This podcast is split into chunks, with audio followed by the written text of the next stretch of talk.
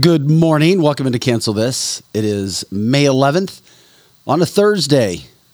Kind of our show before the show. Get in a few minutes. Um, kind of set the mood, set the tone. Hope everybody's doing all well, doing right today. Um, Lizzie is on the chat line as always. We love her. Nobody does it better than she does on several platforms. Good morning, Kim and Karen. Love to see you guys that jump in early when we get a chance um, to talk, catch up a little bit. Um, just doing some final show prep for today. Um, I can tell you this: we were trying to do a flat Earth segment tomorrow for our conspiracy theory Friday. Dude, my dude disappeared on me. I can't get. He's not responding. Maybe he got abducted by aliens. Maybe what? Maybe he got abducted by aliens. Yeah. Um, Tabitha said it was funny. I told her this last night. She's like, maybe he fell off the edge of the earth. I was like, I was Oh, like, was that's flat funny. Earth, that's I was right. like Tabitha, that's funny. She made me laugh. Um, hi, Tabitha. Tabitha's walking into the studio too as we get ready to get set today on Talking about the flat earth. the flat Earth. Yeah, but then um, this morning, talking about TV shows or sitcoms, we've talked so many times, and people have obviously The Simpsons and everything that they've predicted, but TV shows and sitcoms that were years before something actually happening. Did you see the chat line this morning yet? No. Lizzie and Alex are on it. Um, very much on it. Very, very, very much on it. Uh, good morning, Angie, Tim, and Paul. Um, because this whole Trump situation, this woman that came after him and accused him. She is a, a lunatic. Did you see the Good morning, Sherry. Did you see the video of her her interview with uh oh what's the guy the the guy from CNN Anderson Cooper? No, Oh, she is a complete complete lunatic and I I don't say those things lightly. Well, this was a Law and Order SVU segment. Her case with Trump was a Law and Order seven years before, allegedly. So, good morning, Annette and Kimberly. As we get set, it's just Well, he cut the interview off. It was literally that crazy because she said, "Well, most people consider rape to be physical," and she's like, "This wasn't sexual at all." that's what I said last week. yeah, but you, but we were talking. Whenever somebody said that last week, it was somebody on the comment line. We were talking about Tara Reade, the woman who accused Biden, not the woman who accused Trump. Not Yeah. what you're saying. But yeah, no, I, I said. watched part of that interview. Yeah, with, and so the with inter- Henderson. the person who said that rape is sexy, that is that is uh, the the woman who's accusing Trump, not Biden. Gotcha. She's crazy. I mean, she's clear. Anderson Cooper knew she was crazy. Good morning, Heather. To uh, Lizzie, how are you doing? Yeah, just just fascinating. Um, by the way, I don't know if you were here yesterday on our show before the show. I was like, yeah, you were. When I was talking about my son making eggs Yes, because it's his It's finals easy week to do. being a senior. making scrambled eggs is an art. he two days in a row. So he made them two days in a row. Now, if is he can- stirring? Yes, he's doing it. He said, Dad, I even whisked it. And I was like, What? You know what whisk is? Now, but there is a second part to this. Stir, No, stir, stir. That's the key.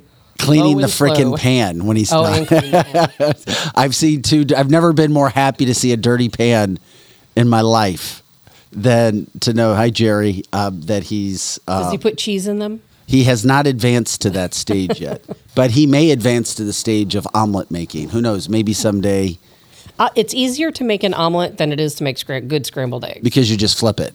That's right. Yeah, I agree. I, I totally agree with you on that.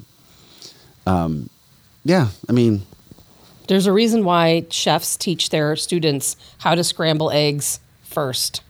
Because I had no idea. It is not easy. It's not easy to I make don't think it's good scrambled eggs. I mean, there's a difference between anybody can scramble some eggs up, but there's a difference between making them the proper way, which it sounds like he's doing. I wonder, but isn't that kind of like beauty's in the eye of the beholder? Well, they're supposed to be. Well, no, they're supposed to be very fluffy and creamy. Mine end up not being that way. Mine are hard and heavy. I Mine get it. too. Oh man, hard and heavy. I have a machine that does it for me now. What do you mean you have a machine that cooks eggs? Yeah, I have a little egg, this little egg dealy, and it cooks in, in omelets. You can you can make it do any kind of egg dish you want. Interesting. Very easy. Poaches, scrambles. Had no idea. The things you Boils. learn on cancel this. I have a kitchen appliance for everything. Can't complain with that. Just not enough counter space. Hey, you're a before we get in the show. You've always been a crime guy. What about Joran van der Sloot? Did you see that? He's being extradited to the United States. Joran van der Sloot with Natalee Holloway. That guy is as guilty as guilty gets. But I, he's being I mean, we all extradited, know. not on her case, but I think on Yeah. a separate case. I'm sure. The, I wouldn't be surprised if he has killed multiple people in his lifetime before he got caught. Because we know he killed the the girl that came into his room that was kind of s- trying to spy on him, which is morning, how he Kim. ended up in prison. It's just it's just interesting how things can come full circle eventually.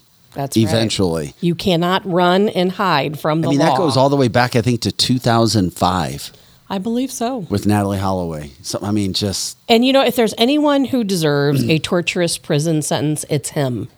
Because of the things that he did to her family and her friends and Afterwards, you the mean? taunting Yeah. that he did. Absolutely. I mean, people screw up. We screw up. That that's murder's don't different. screw up and murder And people. murder, once again, murder's different. And then to taunt after murder. I mean, ugh, ugh. Jerry says, add a cup full of cider vinegar, off to side of scrambled eggs, and slowly incorporate it in. I don't know about that, Jerry. But it's I don't yummy. know about that. That I have one thing I've learned in life is all of our taste buds are really different. It's you, I put hot sauce in mine. yeah, yeah, And a a lot of pepper. I had a the freshman son used to eat salsa for breakfast. Like when he was two years old, he started. I was like, "What the hell is wrong with that kid?" Nothing better than a breakfast burrito. Yeah, it's like um, Just not I'll do McDonald's. pancakes, I'll do eggs, I'll do chips and salsa. But that's like me. I don't like breakfast. My son, it's his favorite food is breakfast. He could eat breakfast all day and all night. I never eat breakfast. Never.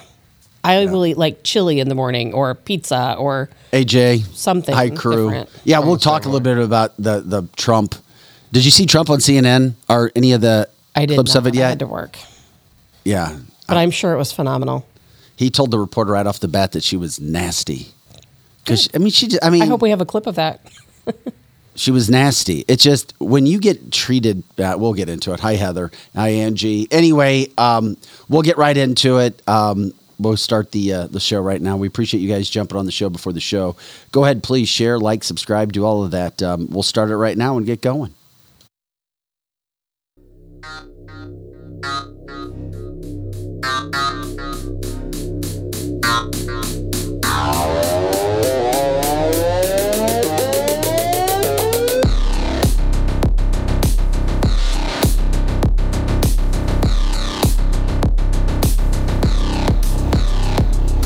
Hey guys, welcome into Cancel This, Cancel This Show.com. Good morning, Joe. How you doing today, my friend? I'm doing great. How about yourself? All right, all right, all right. He's Pro here, Joe. not he? He keeps coming back every day. Yeah, Pro Joe's in the house. Today I was here a little early, but yeah. Well, he set up a new laptop, which was very, very nice. We'll see what's going on with that coming up because we've got uh, Vance Crowe in at 8.30. I really think you guys are going to enjoy this interview. I do. I really, really do. Um, Vance Crowe with Legacy Interviews. He's got this cool business, too, that he's videotaping and capturing, recording moments with families and elder ones in families so that you have those for the rest of your life. Fantastic business. Sounds amazing. Yeah, I wish I would have met him a couple years ago. Um, oh yeah, no, I hear you. Um, but he was also hired by Monsanto to teach millennials or to win millennials over to pesticides. We'll get into all that. Does he still work at Monsanto? No. I didn't think so. No, he doesn't. well, you can say that to him and ask him. Otherwise, he wouldn't still be. He wouldn't be on the show. I'm assuming. Well, no, he's not with Monsanto. I told he's uh he does this business legacy interviews. Um, he'll get into what's happening with the cattle herd, why egg prices are up, and of course Why Jor- Monsanto's trying to kill us? No, Monsanto and Jordan Peterson working, to, Jordan Peterson and Monsanto together now. Um, that's where people go, oh, okay. I can't wait to hear it. I know. You have to hear it to believe it. So anyway, we'll get into all that today. Look forward to, and he has his own podcast as well. Excellent. And he's a uh, national speaker, does all kinds of speaking engagements. So that's coming. So Joe want to make sure he look as good as he can while our laptop is being prepared and repaired. Okay, it is cancel this, cancelthisshow.com, Monday through Friday, 8 to 10 a.m. Central, and all the time on our website. You can go there. Check out our partners as always. We appreciate that. Um, the advertisers, we appreciate your donations, um, letting people know about what we are, who we do uh, things with, and also besides the interview with Vance today, Um, we've got to get into this. I mean, Trump on CNN. He said they made him an offer he couldn't refuse. I don't know what that means, uh, but you know they're trying to capitalize on the whole Fox situation because the ratings there continue to tumble. We also got more words on Tucker Carlson yesterday. Maybe not Twitter where he's going, and maybe something else. I, I don't know. But we also are being told by Fox, well, we're being allegedly he was told why he was, quote, fired. That's interesting. Might have something to do with voting. Gee, really? what a surprise Uh, that would be to all of us. Yeah, so um, we'll get into all of that too. Title 42 getting ready to close down in about, I don't know, 14 and a half hours, 15 hours, something like that. Is it going to make a difference? Oh my gosh, it's going to be an Josh Hawley was on- onslaught. U.S. Senator Josh Hawley from Missouri was on last night with Laura Ingraham. He was outstanding. He's like, it's going to hit your community. Just wait. Things are going to change. It's so it's already here. And you know we're, we don't we're not going to talk about it today, but at some point we need to talk about Operation Last Mile. We brought it up with Attorney General Andrew Bailey yesterday. It's something we really need to do a deep dive on at some point because it shows the extent that these cartels has have infiltrated our own area right here in the St. Louis area, across Missouri, into the Metro East, thousands of arrests, you know, all the traffic thing that takes place right here in our own community. And trust me, if it's here in St. Louis, it is in your town too. And we're also going to get into Missouri with a gender um, reassignment surgery block and trans athletes. We'll get into it. We'll talk about it all. It is cancelthisshow.com. Here's a look at some of our partners. You've waited, and now it's here the unveiling of the latest Carroll House lifestyle collections. I'm Brooke with my sister Amy, inviting you to see three football fields of the latest styles. Our new lifestyle collections are premium quality furniture made exclusively for us and available only at Carroll House. The attention to detail is unmatched, and so is the value, nearly half the price of a typical gallery store. Plus, get free financing, delivery, and in home design. Carroll House, because you like nice things. Marco! Wait, what? No response? Hi, I'm Curtis Barks with Complete Auto Body and Repair, offering full service and auto repair to St. Louis and St. Charles. We are looking for someone to say polo. That's right, we are hiring We Want You now. If you would like to work in a well paying environment, then you owe it to yourself to stop by one of our six Complete Auto Body and Repair locations. Will you help me find that missing person? Please call me directly at 636 488 HIRE. That's right, 636 488 4473. Dad and service. Oh, yeah, and service.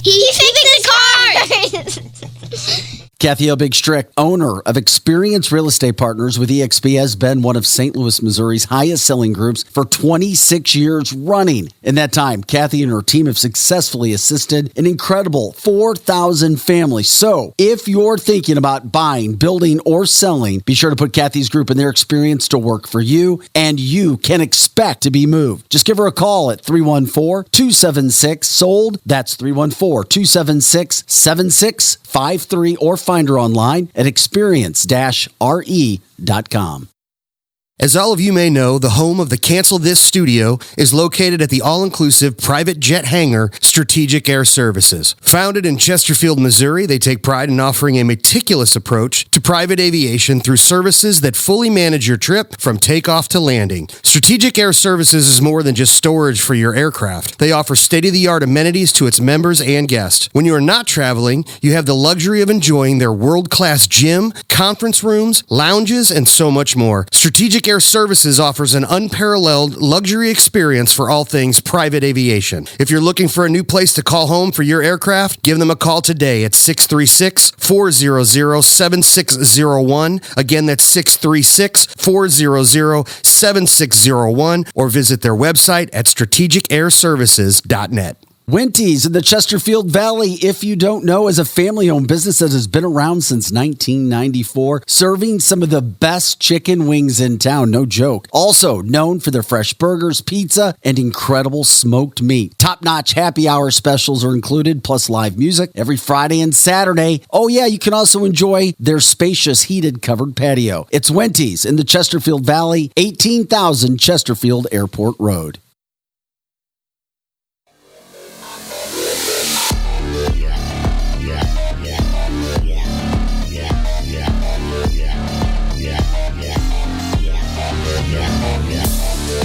Hey guys, welcome back to Cancel This, cancelthisshow.com. I'm Vic Faust with Tap of the Hassle. Uh, Eric Johnson en route. Lizzie Sparks running the chat line as she always does. Multiples at the same time. She's at home today doing that. Pro Joe's in the house and coming up in about, I don't know, 20 minutes or so, we've got Vance Crowe. Uh, you won't want to miss his interview. Interesting, interesting, interesting talk about uh, uh, the company that he has, ag, anything, with his experience working with Monsanto.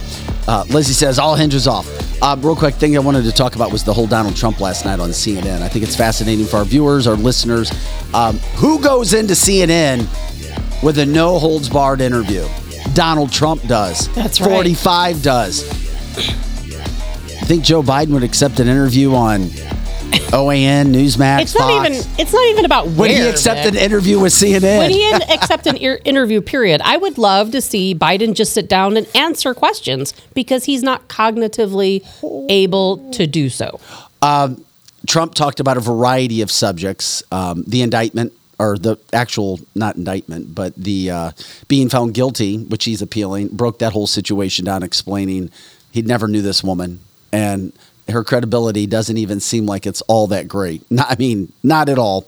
That's the first part. The second part of that whole situation, he was talking about Title 42 ending and how lives are going to change in the United States. He broke it down. He, I mean, you see a leader you see a flat out leader compared to what we've had. And that's what I mean. It's sad. And then the, the female who did the interview, she was average um, and over her head. Um, our chat line is all about how great Trump was, how he did everything that he did. Uh, it, he he was fantastic. He controlled the audience. He controlled her.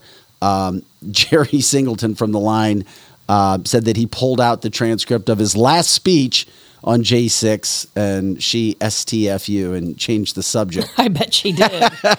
I bet she Made did. her looked and sound uh, cupcaked, so to speak. But it is interesting when you look at everything that happened with that. That's what a leader does. A leader goes out, a leader challenges, a leader leads. A leader takes the blows, takes the arrows, and doesn't sit back. And that's what happened. Um, you know, CNN, Crew says CNN thought that their see you next Tuesday was arrogant and disgusting enough to get under Trump's skin. It was masterful. Now imagine Biden trying to answer his town hall questions. He couldn't even like what his favorite ice cream Come and color on. are. I, I know. That would be about the only thing he could answer. And, and even that, he probably wouldn't even be able to find his way in the room or out of the room. He would have no idea who's interviewing him. Eh, and you, we see when he's answering questions for the press or just your random people, you hear people in the background saying, Don't answer that. You know, walk away. and then he answers anyway. Grab him by the elbow, pull And- him this way. Well, last week, didn't he just say Obama was the worst president ever, and we got to make sure Obama's not elected again? And he meant, of course, to say He Trump. meant Trump, but he said but he Obama. said Obama. I mean, the guy is off his rocker. Jerry also Literally. says uh, he crushed it, ran circles around that chick. I wouldn't want to go up against Trump if I didn't, if I weren't on the same Oh. side. Jerry says he should be a dog trainer because he led her around by a leash. kind of harsh, but hey, you're entitled to your opinion. Uh, Drew says, What a disaster. Of course, he thought that he was very, very bad last night. I, I disagree. Drew also voted for for Biden. When you hear, okay, here, when you hear the name Trump, what word comes to mind? For me, it's leader. I hear Trump. If somebody said what word, America first, that's two words. Yes. So America? But they belong together. We'll put a hyphen between them. No, that's cheating. One word, Tabitha. America. We'll just leave it at Okay. America then. Pro Joe. I'll keep my. I, I, don't, I can't think of anything. Okay, What? that's fine. You I thought like you were going to say I know. something. I thought about it, but I, I I can't think of a word that associates with him. Uh, See, I'm not exact. uh, uh, We don't That's need all to right. talk about this. That's all right. Okay. we didn't Joe. want to make you feel uncomfortable. I'm sorry, my friend. Anyway, um, he did. Drew says liar. I appreciate your humor, your humor and your comedy as it is. But anyway, uh, in the in the grand scheme of things, of where everything has gone from media, Fox, CNN, you have Donald Trump, who many still feel should be the president or is the acting president, sitting there doing an interview in a town hall on CNN. Uh, I tried to find the ratings this morning. I could not find the ratings yet. well, well, they won't be. You couldn't trust them probably anyway. I don't know. They they may be as fast as Fox is falling. Fox is falling, but where they're really really falling is in their key demos. If you break down the key demos, that's where they are getting hit the hardest. Last Friday, I think they had like 800,000 people. Now it's a Friday night. That's not a heavily watched night for television, but still down to 800,000 people in their key demo. That's terrible. Now, why did CNN allow the this town hall basically with Trump? Why did they allow it? For ratings, clearly, for money. It, it- like I said, they've been they've been telling some more right leaning stories lately, reporting more news than some others. I've actually caught them reporting more truthful news than Fox National at times. Do you think they have finally realized that we are the majority, and that the ratings and the money lie with us? They do. They do 100% wholeheartedly. The entire situation. Um, So I their, just, ra- their ratings have been tanking. Completely tanking. yeah, they've been tanking. And, and they know that nobody likes Don Lemon. Nobody likes Anderson Cooper. No, no one likes their host. No one liked Cuomo. All I'm saying with this whole situation, congratulations to Donald Trump. Whether you like him or not, whether you respect him or not, whether you believe he did something in the 90s with some woman that all of a sudden comes out and says this, uh, that he did this and he did that. The bottom line is you have to, and I shouldn't say you have to, but if you don't respect a man for coming out on CNN who has done nothing but try to crush him from the first moment he arrived on scene. And he sits there with their chosen female anchor or reporter interviewer and takes questions. The last time we had anybody do that was Donald Trump.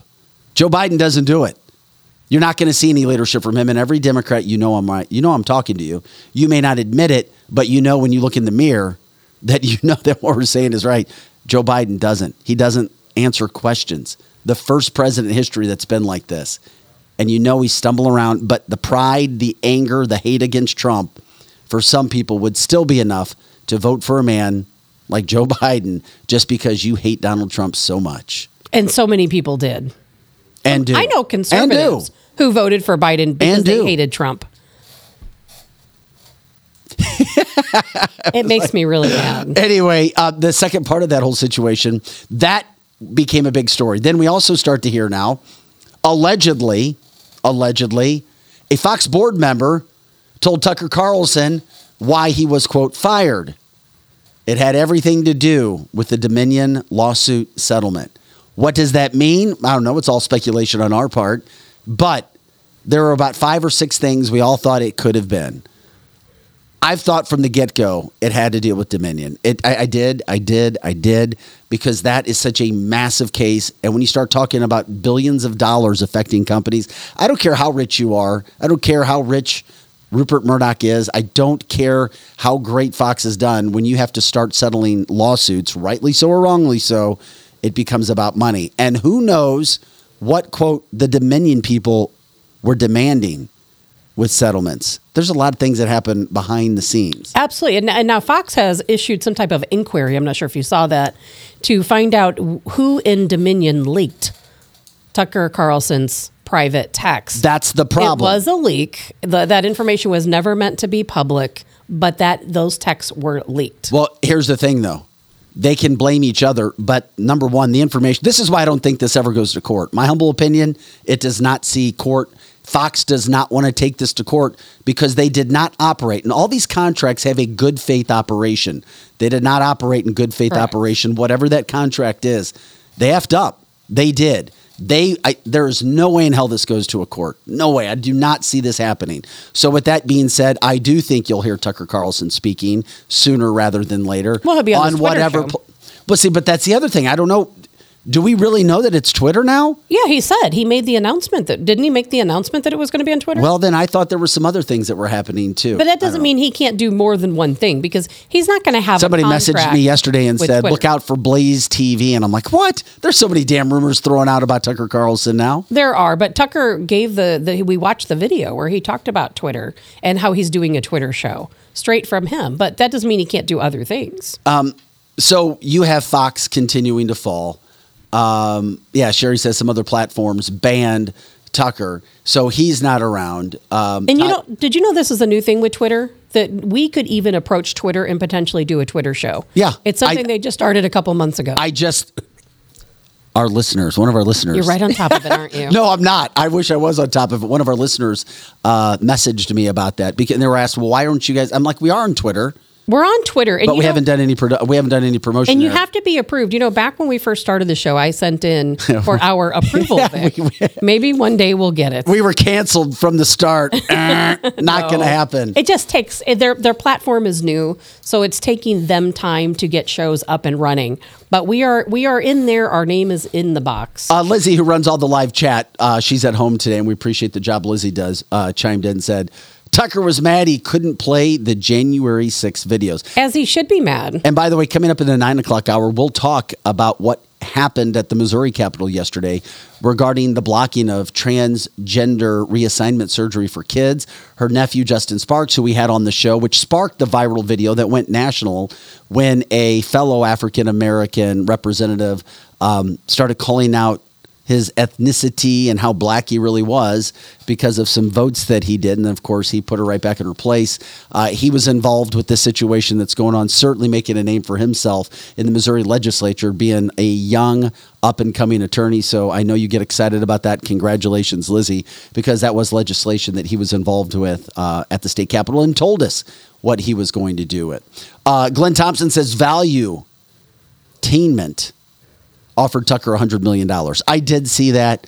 I Uh, did not see that. I don't even know who Value and they, Valuetainment Valuetainment is. came out last week and offered him that. It Who wasn't. they?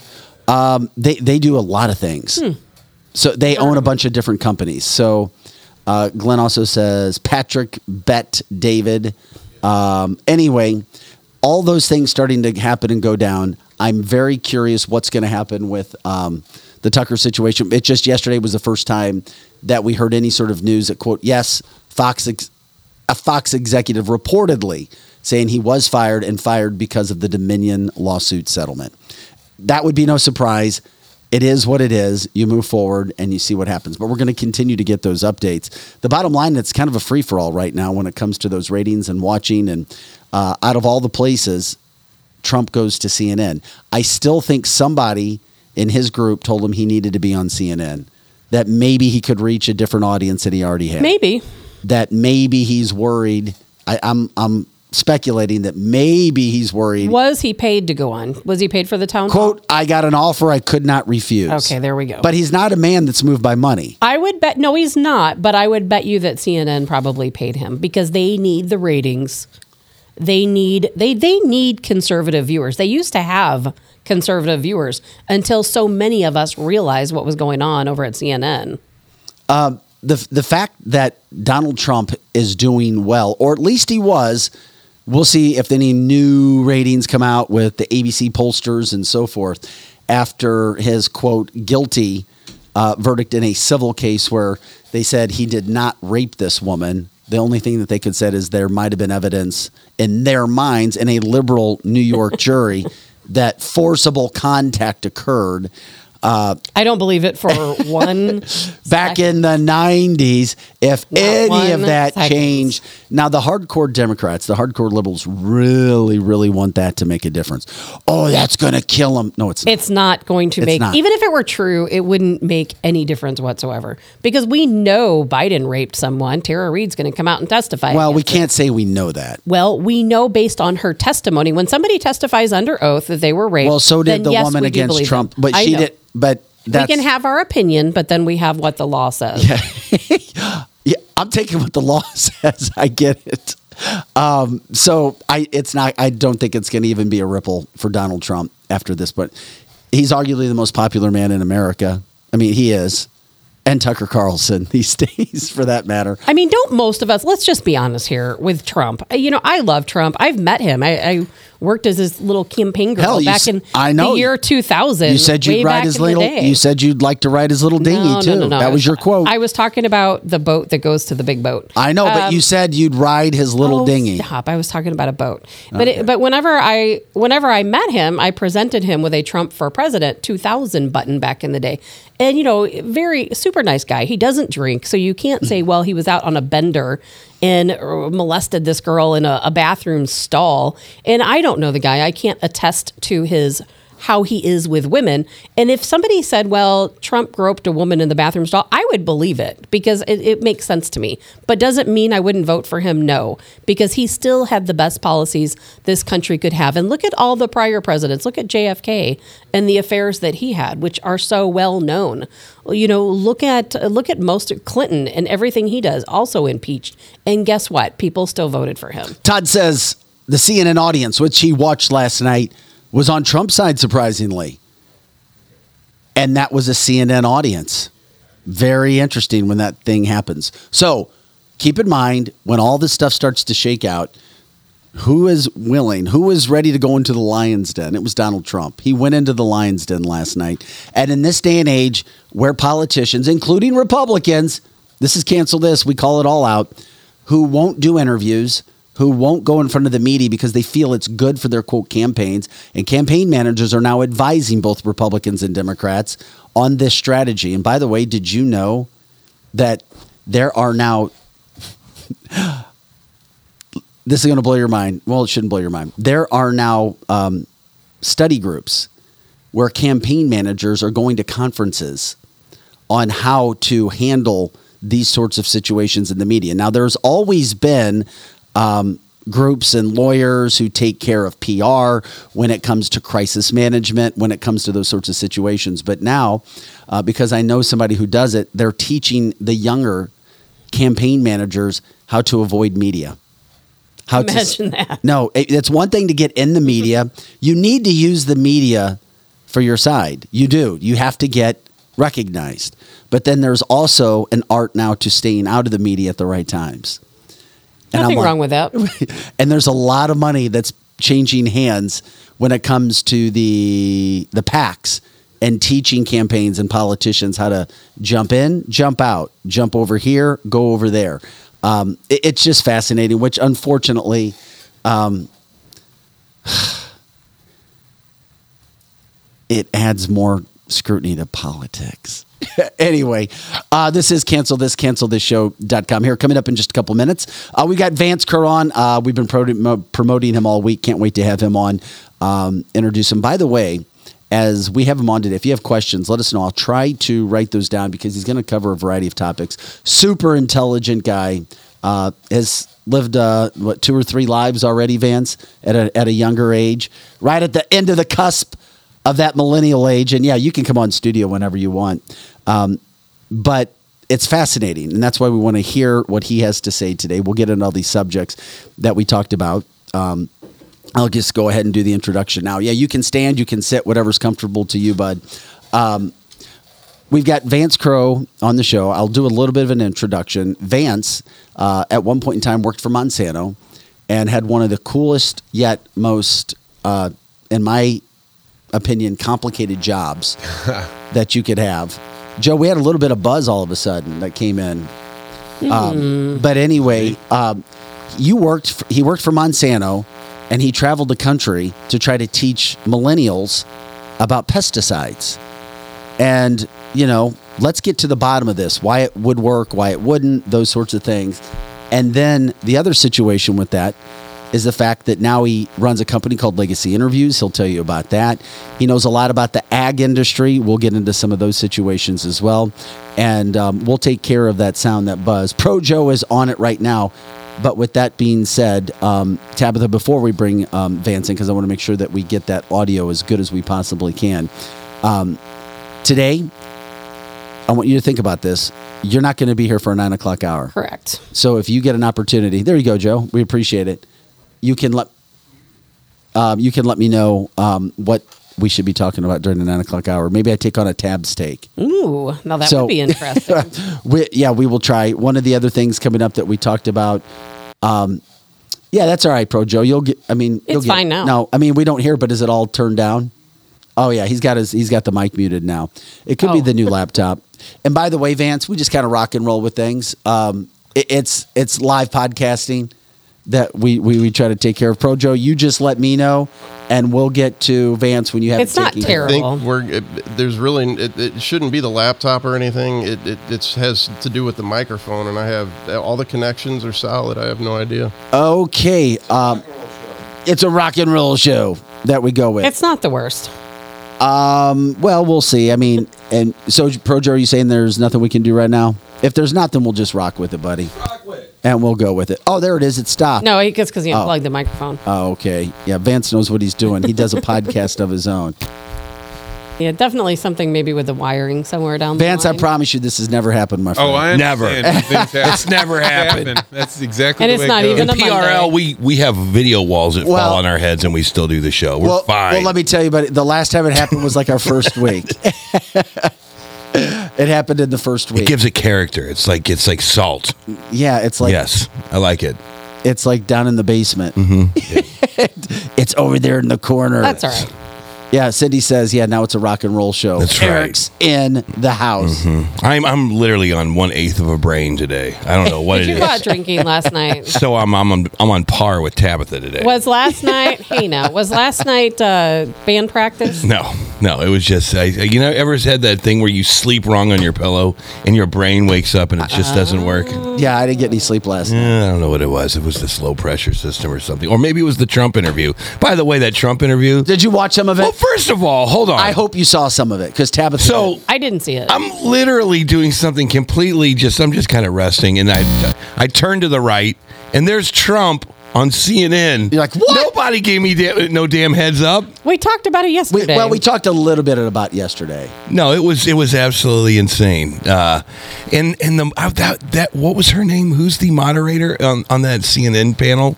She is the rudest person I think I've She- ever she- met in my well, life. Here's the thing: she came off She's that so way. unbelievably. Di- you, it's a, it's called a town hall. It is not a debate, and I'm not debating you. Why don't you just throw it to the damn audience? And Trump answered those questions as good as he could. Yes, last night. well, she was being rude for to stand up for her people. Well, who's her people? Her people, the people that watch CNN. well, the reason that The they- far left. the reason that they were sticking up Her for name Trump. is Kaitlan Collins, Well, and she okay. was trying to make a name for herself. she kind of has that joker mouth but she um the thing about it she has she um it's just so rude and disrespectful if you're going to invite someone to come to your house you basically just feed them the questions you let the people decide and then you throw to the audience and that is how you run a moderated town hall when she started uh, interjecting herself into this the only thing I could think of is why don't you do the same thing to Biden when you have him in front of you? because he's not in front of you. Yeah, good point. so she was terrible to He Dave has Navarro. to get in She had- front of you first. She had Navarro on one time talking about China, and she just kept blasting him, and he blasted her right back. I think she's like that to everyone. It's just her personality. Yeah, I can I had to keep looking at the top right hand corner. You know when you see like the the Cardinals replay, like the, the game already happened. I thought this was I thought this was like last year or something. They were just replaying it. I didn't hear anything about a Trump town hall meeting.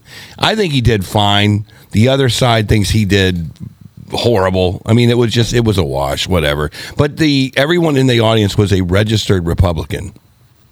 You I did that- not. You know, know that, correct? No, I did not. You- Drew said that it was a pro-Trump audience. It on was purpose. It was a pro-Trump. Of course it was And on the offer that he couldn't refuse was probably access to the studio. Uh, the audience would be vetted, and it would be all Republican or independents. It would be have been a lot more fun had it been an all liberal audience. Then I would have been more inclined. I was an all-liberal moderator. Did that work for you? Yeah, definitely. Maybe that's why she felt like she had to do that too to stand up. Um, oh yeah, because she word was would get out protecting her people from the big bad red guy. that that would be happening Sorry, from orange, that standpoint. Yeah. So yeah, Joe, I know you've been trying. You think it's a cord? We'll see what we can do. Um, It could also be interference from the laptop. I, I I'm not quite sure because that's the only new thing that I did was put that laptop. well, let me ask you this: How long would it take? And is it possible to put the To old switch it laptop back? up? Yeah, Uh, I love this podcasting. we'll give it a shot. Why don't we do that? I just do. You, how's your time today? Because I really want to make sure. I'm we happy have- to be here. I, It's don't fine. think- Oh yeah, Man, we- while he's man, doing it, it doesn't even sound that bad. It's I'm used to it in my world. You're My used God, to it. But yeah. hey, how long do you think it would take, Pro Joe? A couple minutes. There let's you try. go. Let's just All right, try it and give it a shot. Pro Joe's fast. He's like a bitch. Yes, he is. He is very Super fast. fast. Like a bitch. Uh, this is cancel this cancel this show.com. We appreciate you guys jumping in with you can. Eric Johnson, Tabitha Hassel, and Vic Faust. Um, we've got Lizzie taking care of the chat line with everything going on there, multiple sites. Um, one thing that did happen yesterday that was big, big, big, big in the state of Missouri. This is really big. Is the fact that Missouri lawmakers approved two bills yesterday Yes. To ban gender transitioning healthcare for minors and also to prevent transgender girls and women from participating on female sports teams. But local officials in Kansas City moved to defy the state, and they heard testimony about creating a sanctuary for people seeking gender affirming treatment. Well, uh, that needs to be a that needs to be a felony from this point forward. Uh, all the if you hear the word sanctuary in any city, it, well, no matter what your sanctuary is, how about this sanctuary from income taxes? You like that? Yes. How about St. Charles becomes a sanctuary of income taxes? You come to St. Charles, you don't have to pay federal or local federal or income taxes anymore. How about that? Are we cool with that? Oh no, that's not going to fly. No, then why the hell do these these city uh, these mayors think that they can do these social justice sanctuaries? It only hit it only bites them in the ass in the end. This all kind of started with AOC. I don't have to listen to the Constitution. That means seriously, in the last four, if I don't like something, I'm going to change it. I'm Did you going see? Sorry, go ahead. No, go I ahead, didn't mean to interrupt you. Did you see what North Dakota did? No. The North Dakota governor, I can't recall his name right now. He signed a bill where schools no longer have to use pronouns. So if you are a student yes. That's in North Dakota. in North Dakota, if you are a student and you say, "Well, yes, my name is Mary, but I go by he or him," Yes. they, the school does not have to recognize that you're still Mary, you're still she, her. Okay. Well, here's some more of the specifics on what uh, the state of Missouri did yesterday. Transgender minors in Missouri would no longer have access to puberty blockers, hormones, or gender surgery under the bill that was passed by the Republican led House. This would eliminate what this show has always been about kids having access to change their bodies under the age of 18 when you can't vote and you can't drink. Wow, common sense laws being written. How about that? Um, yeah, but Missouri is also now being called this racist state, you know, hate monger state. Now, the ban also affects some adults.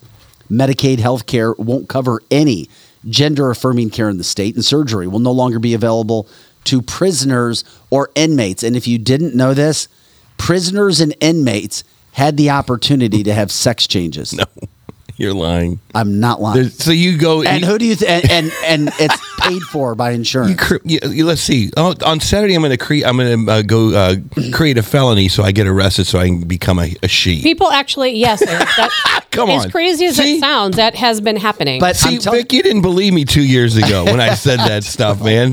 The other part about this, you know, I was at a uh, a a barbecue on Sunday, and a guy who doesn't doesn't really think that he's some sort of hardcore conservative was 100% against the whole Bud Light ban and also against any of the transgender people being allowed to play any other sports. And I'm like, Well, so, the Olympics just said, and he's a don't- level-headed, more liberal than Dem- uh, more liberal than Republican, and I'm going, oh, so he thinks That's that resonating. men should be able to no, play. he Oh, doesn't he's think women. Okay. He doesn't think men should be able to play. Well, the Olympics just said that n- women will not be able to, will have to compete against men. And th- so the Olympics did it. So that's your tier one, right? Why don't you work it on down the line and say, if you go to Francis Howell, you don't have to worry about competing against other guys if you're on the girls' track team. How about that? Is that common sense? The other bill bans transgender student athletes from joining girls and women's teams Yes. from kindergarten through college. I repeat, from kindergarten through college, Yeah.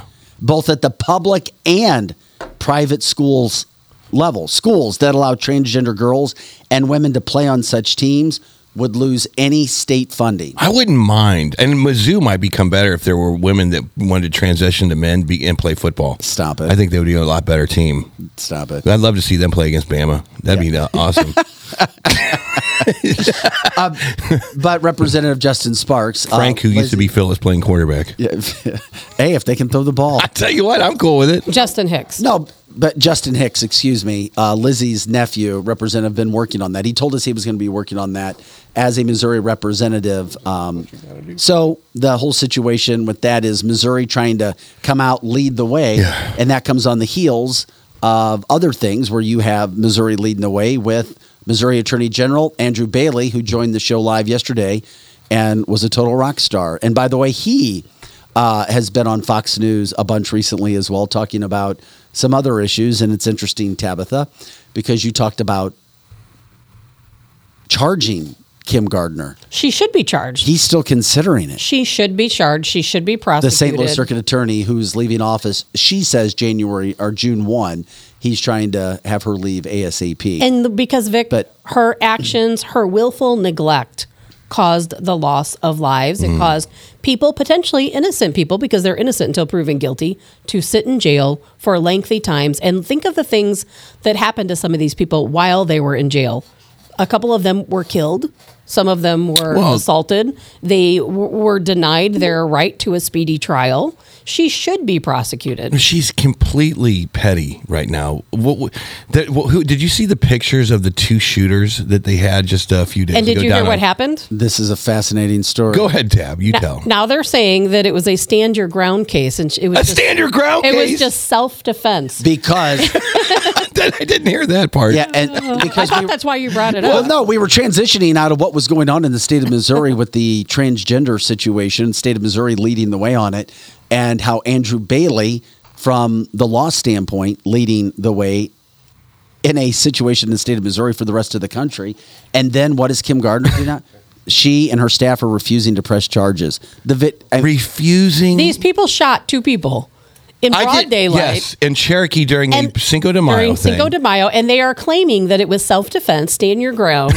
they were standing their ground all right. Everybody else was running away. People have video. I mean, we have video of it. it was fascinating how if this would have happened back in 1987, there would be a, ma- a multi-state manhunt for these two people. Well, back in 1987, police actually could shoot people when they were running away because they were a danger Yeah. to society. I mean, people didn't get away with the things. We had stop and frisk. Uh, that's why back in the day, law enforcement actually did work at preventing crimes. We prevented crimes from happening. Now we just pick up the pieces. I We're think not Andrew Bailey needs to hurry up and get her out of office, or else there's going to be a lot of people killed. Well, if, last she- if we have to wait till June 1st, that could be a He really needs to bad bring thing. back stop and frisk is what he needs to do. All right, it is the cancel this, cancel this show.com. Um, we'll see what we got going on right now. Um, we appreciate you, Pro Joe. You're the best. Way to rock and roll, way to get things done quickly. Um, we bring back into the show um, Vance Crowe. He has a podcast. He'll tell us all about this. Vance was also uh, a employee for Monsanto, tasked with a big job, traveling the country, trying to change the mind of millennials when it came to pesticides. You have a terrific business up, legacy interviews, and we're rocking and rolling. We're kind of going with the flow today um, with the backdrop on you. So we're trying to make you look as good as we can. The key is to make you sound as good as you can. And we've got a lot of things to talk about. I've promoted you, uh, your legacy interviews, what you got going on. We'll get into the legacy interviews and what you do with that fantastic business at the end. But first of all, tell us a little bit about yourself, your podcast, and uh, your experience. Yeah, I've been uh, living here in St. Louis for about 10 years, and this has been one of the great things about being in a place like this. I, I, I come across people like you and this amazing studio. Who had any idea that any of this was built out here? You know, back when I came here, Monsanto used to have a couple planes, and every once in a while. Oh, yeah. This was I'd the get to- Monsanto- this this was the was- this was Monsanto Monsanto hangar, yeah. So Oh, I'd wow. been here a couple of times before, but then you guys turned it into this beautiful studio here. Uh, yeah, well, yeah, we've got a terrific studio here. Uh, you know, the Strategic Air Services have done a terrific job at putting everything together here.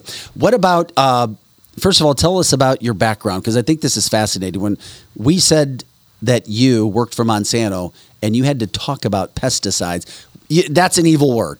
Well, Is so I, I came to Monsanto mm. really disliking them. You know, if you look at my biography, I was and at you all don't the places. work, and you don't work for Monsanto anymore. no, well, because Monsanto doesn't exist anymore. It's ah, gone. it's So- right? Is it It's- Bayer? it's Bayer. So it is Bayer It's now. Bayer yeah, now. so All Bayer right. bought it all. But but when I was asked to come in and interview for the job, the job was director of millennial engagement, and I thought this was the funniest thing I'd ever heard in my life. Right? Like, No doubt. Who, who in the world, wild. who in their right mind would want to go out and talk to millennials about this stuff? And I thought Monsanto was this dark, evil place because everywhere I'd ever been, Yes. the U.S. Peace Corps, the World Bank, all these, you know, college, they all told me Monsanto is evil. So I took the job, or I took the job interview because I was like, what I want to do is see inside of North Korea, you know, and if Yeah. I take the interview, I get to go look around this place.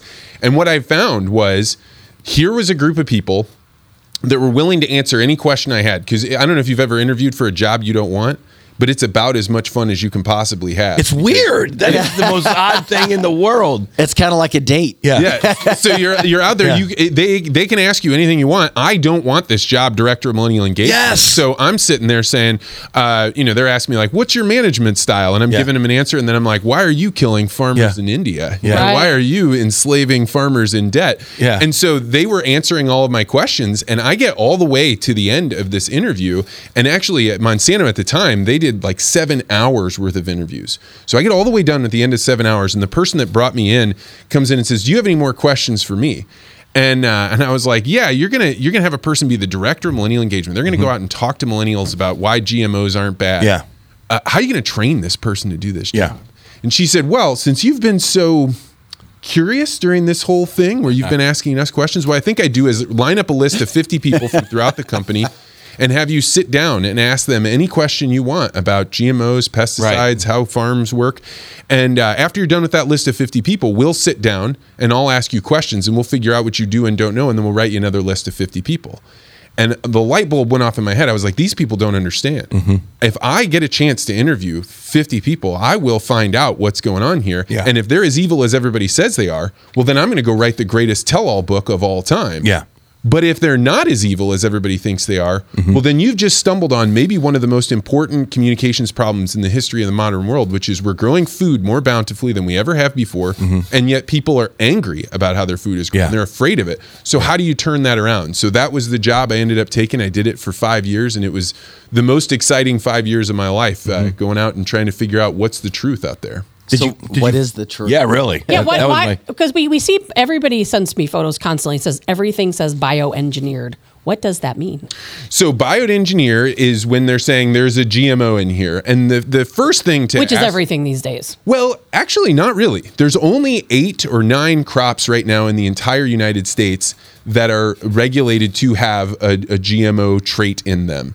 The reason that you see it in everything, the reason you see it in crackers and, and oils and things like this is we put corn and soy in almost right. everything. And that's bioengineered. And those are the bioengineered things. So when you look around at the grow in the produce section, virtually none of that. So is- if you if you buy something that's corn free or soy free, then it's probably not going to be bioengineered. most of the time, right? There's there is a there's a little bit of sweet corn that has GMOs in it. There's a papaya because there was this ring spot that it didn't matter how many how much pesticide you put on it, so they figured out a GMO trait to put into that. Um, but most of the things that are that don't have most of the GMOs are in corn, cotton, and soy.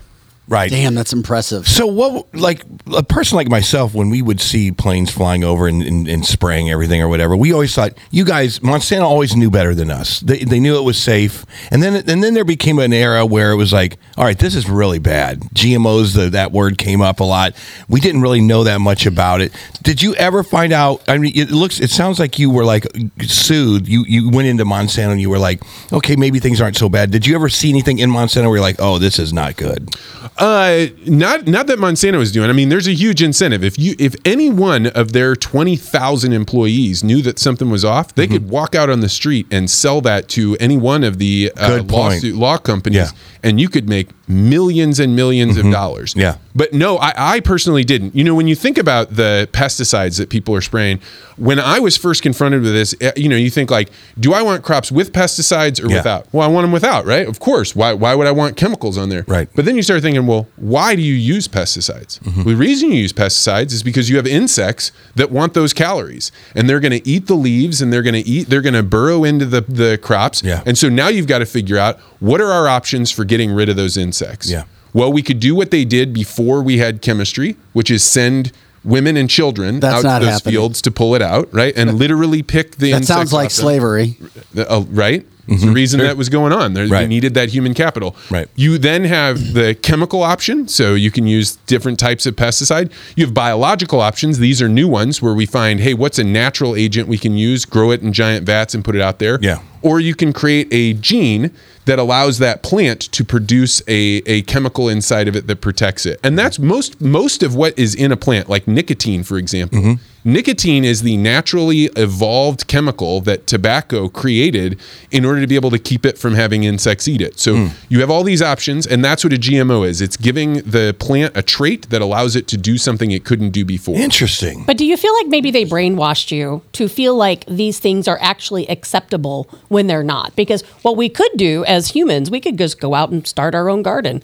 I would be more than happy to go out into my own garden and pull the insects off and grow food naturally if it meant that I'm going to be a healthier person. Tabitha. I don't want to walk don't into a grocery store and I'm getting ready to. don't I don't to want do to go into a grocery store and see all of these, all of this produce stacked up that doesn't look real. It looks like Frankenfood. Some of it was has been sitting there, you know, uh, in, coated in wax for a year before you actually go and buy it. And, and then we have Monsanto. They have Roundup. People they they lost a huge Oh. lawsuit because Roundup was causing cancer. There you go. I mean, I don't. That's a good question. I see where you're coming from, and I'm assuming you obviously know a lot more about Man- Monsanto than I do, but I don't understand how we can possibly think that modifying our food to this degree is good for us. I mean, I know people are living longer. Mm-hmm. So we can't say, well, it's killing everybody, Right. but we also do have cancers and celiac disease and all of these other things that are happening from potentially modifying not only food, but our dairy and other products we consume. So when you go into the grocery store, I can understand. You're like, how is it that we have like a perfect avocado? Where the heck did this pineapple? and not come just from? one, but all of them look exactly Yes. the same. They look exactly the same. And if you grow vegetables in your garden, they don't look exactly the same. I want my They all apples to look different. exactly the same. I do too. I want to know what I'm buying. First of all, let me tell you something. I'm. Organic bananas, organic bananas are horrible. They're horrible.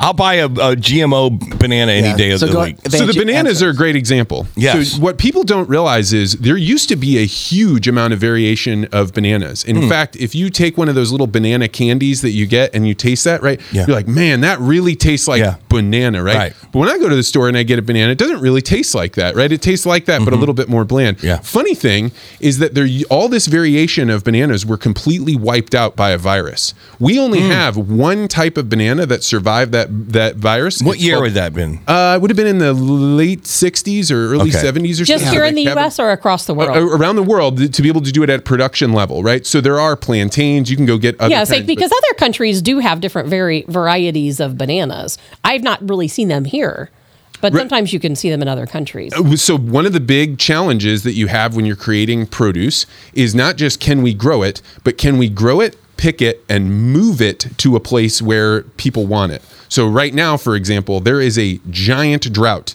It is so big. It is an mm-hmm. epic mega drought, that we're going Mega on drought. right now in the Yeah. United States. So if you get west of Missouri, there's a huge amount of drought. So all the winter wheat, I don't mm-hmm. want to say all, a Yeah. huge amount of the winter wheat that we normally grow, farmers out there, it's toast. It's Yes. gone, right? Yeah. A well, one part. of the benefits of the modern food system is that that's okay. You're not even going to experience. It's not like you're going to go to the store and be like, "There's no bread here," because we bring in bread from other places. So we have this incredibly sophisticated transportation system to be able to bring in produce where pineapples are grown in Mexico and oranges are grown in mm-hmm. Florida, and so you're able to have those in in winter and in spring when you know here in Missouri things are just starting to come out of the ground. Yeah. So any one of these things has trade-offs.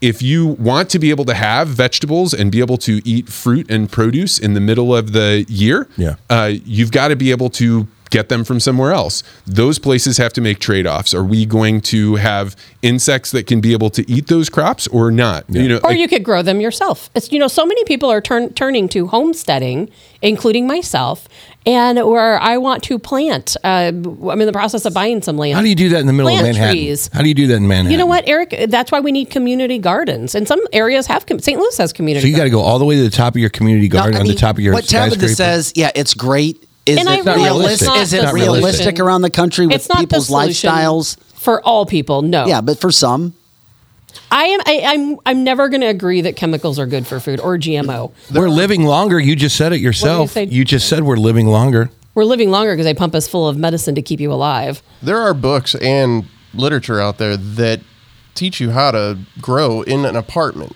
or on a balcony Hydroponics. or on a deck.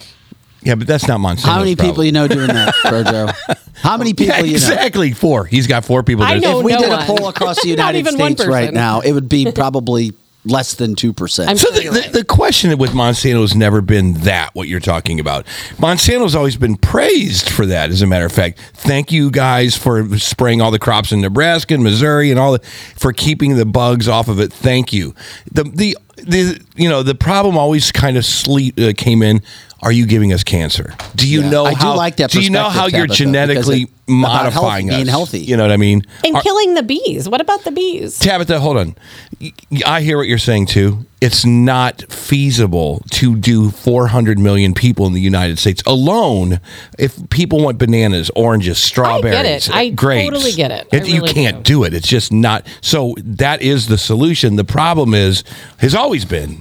Probably since the '90s, of what I can remember, is can can I get cancer? Do I get you? Will you give me cancer? Uh, if my kid forgets to wipe the apple off, am I screwed? You know, do I have that that those pesticides on there?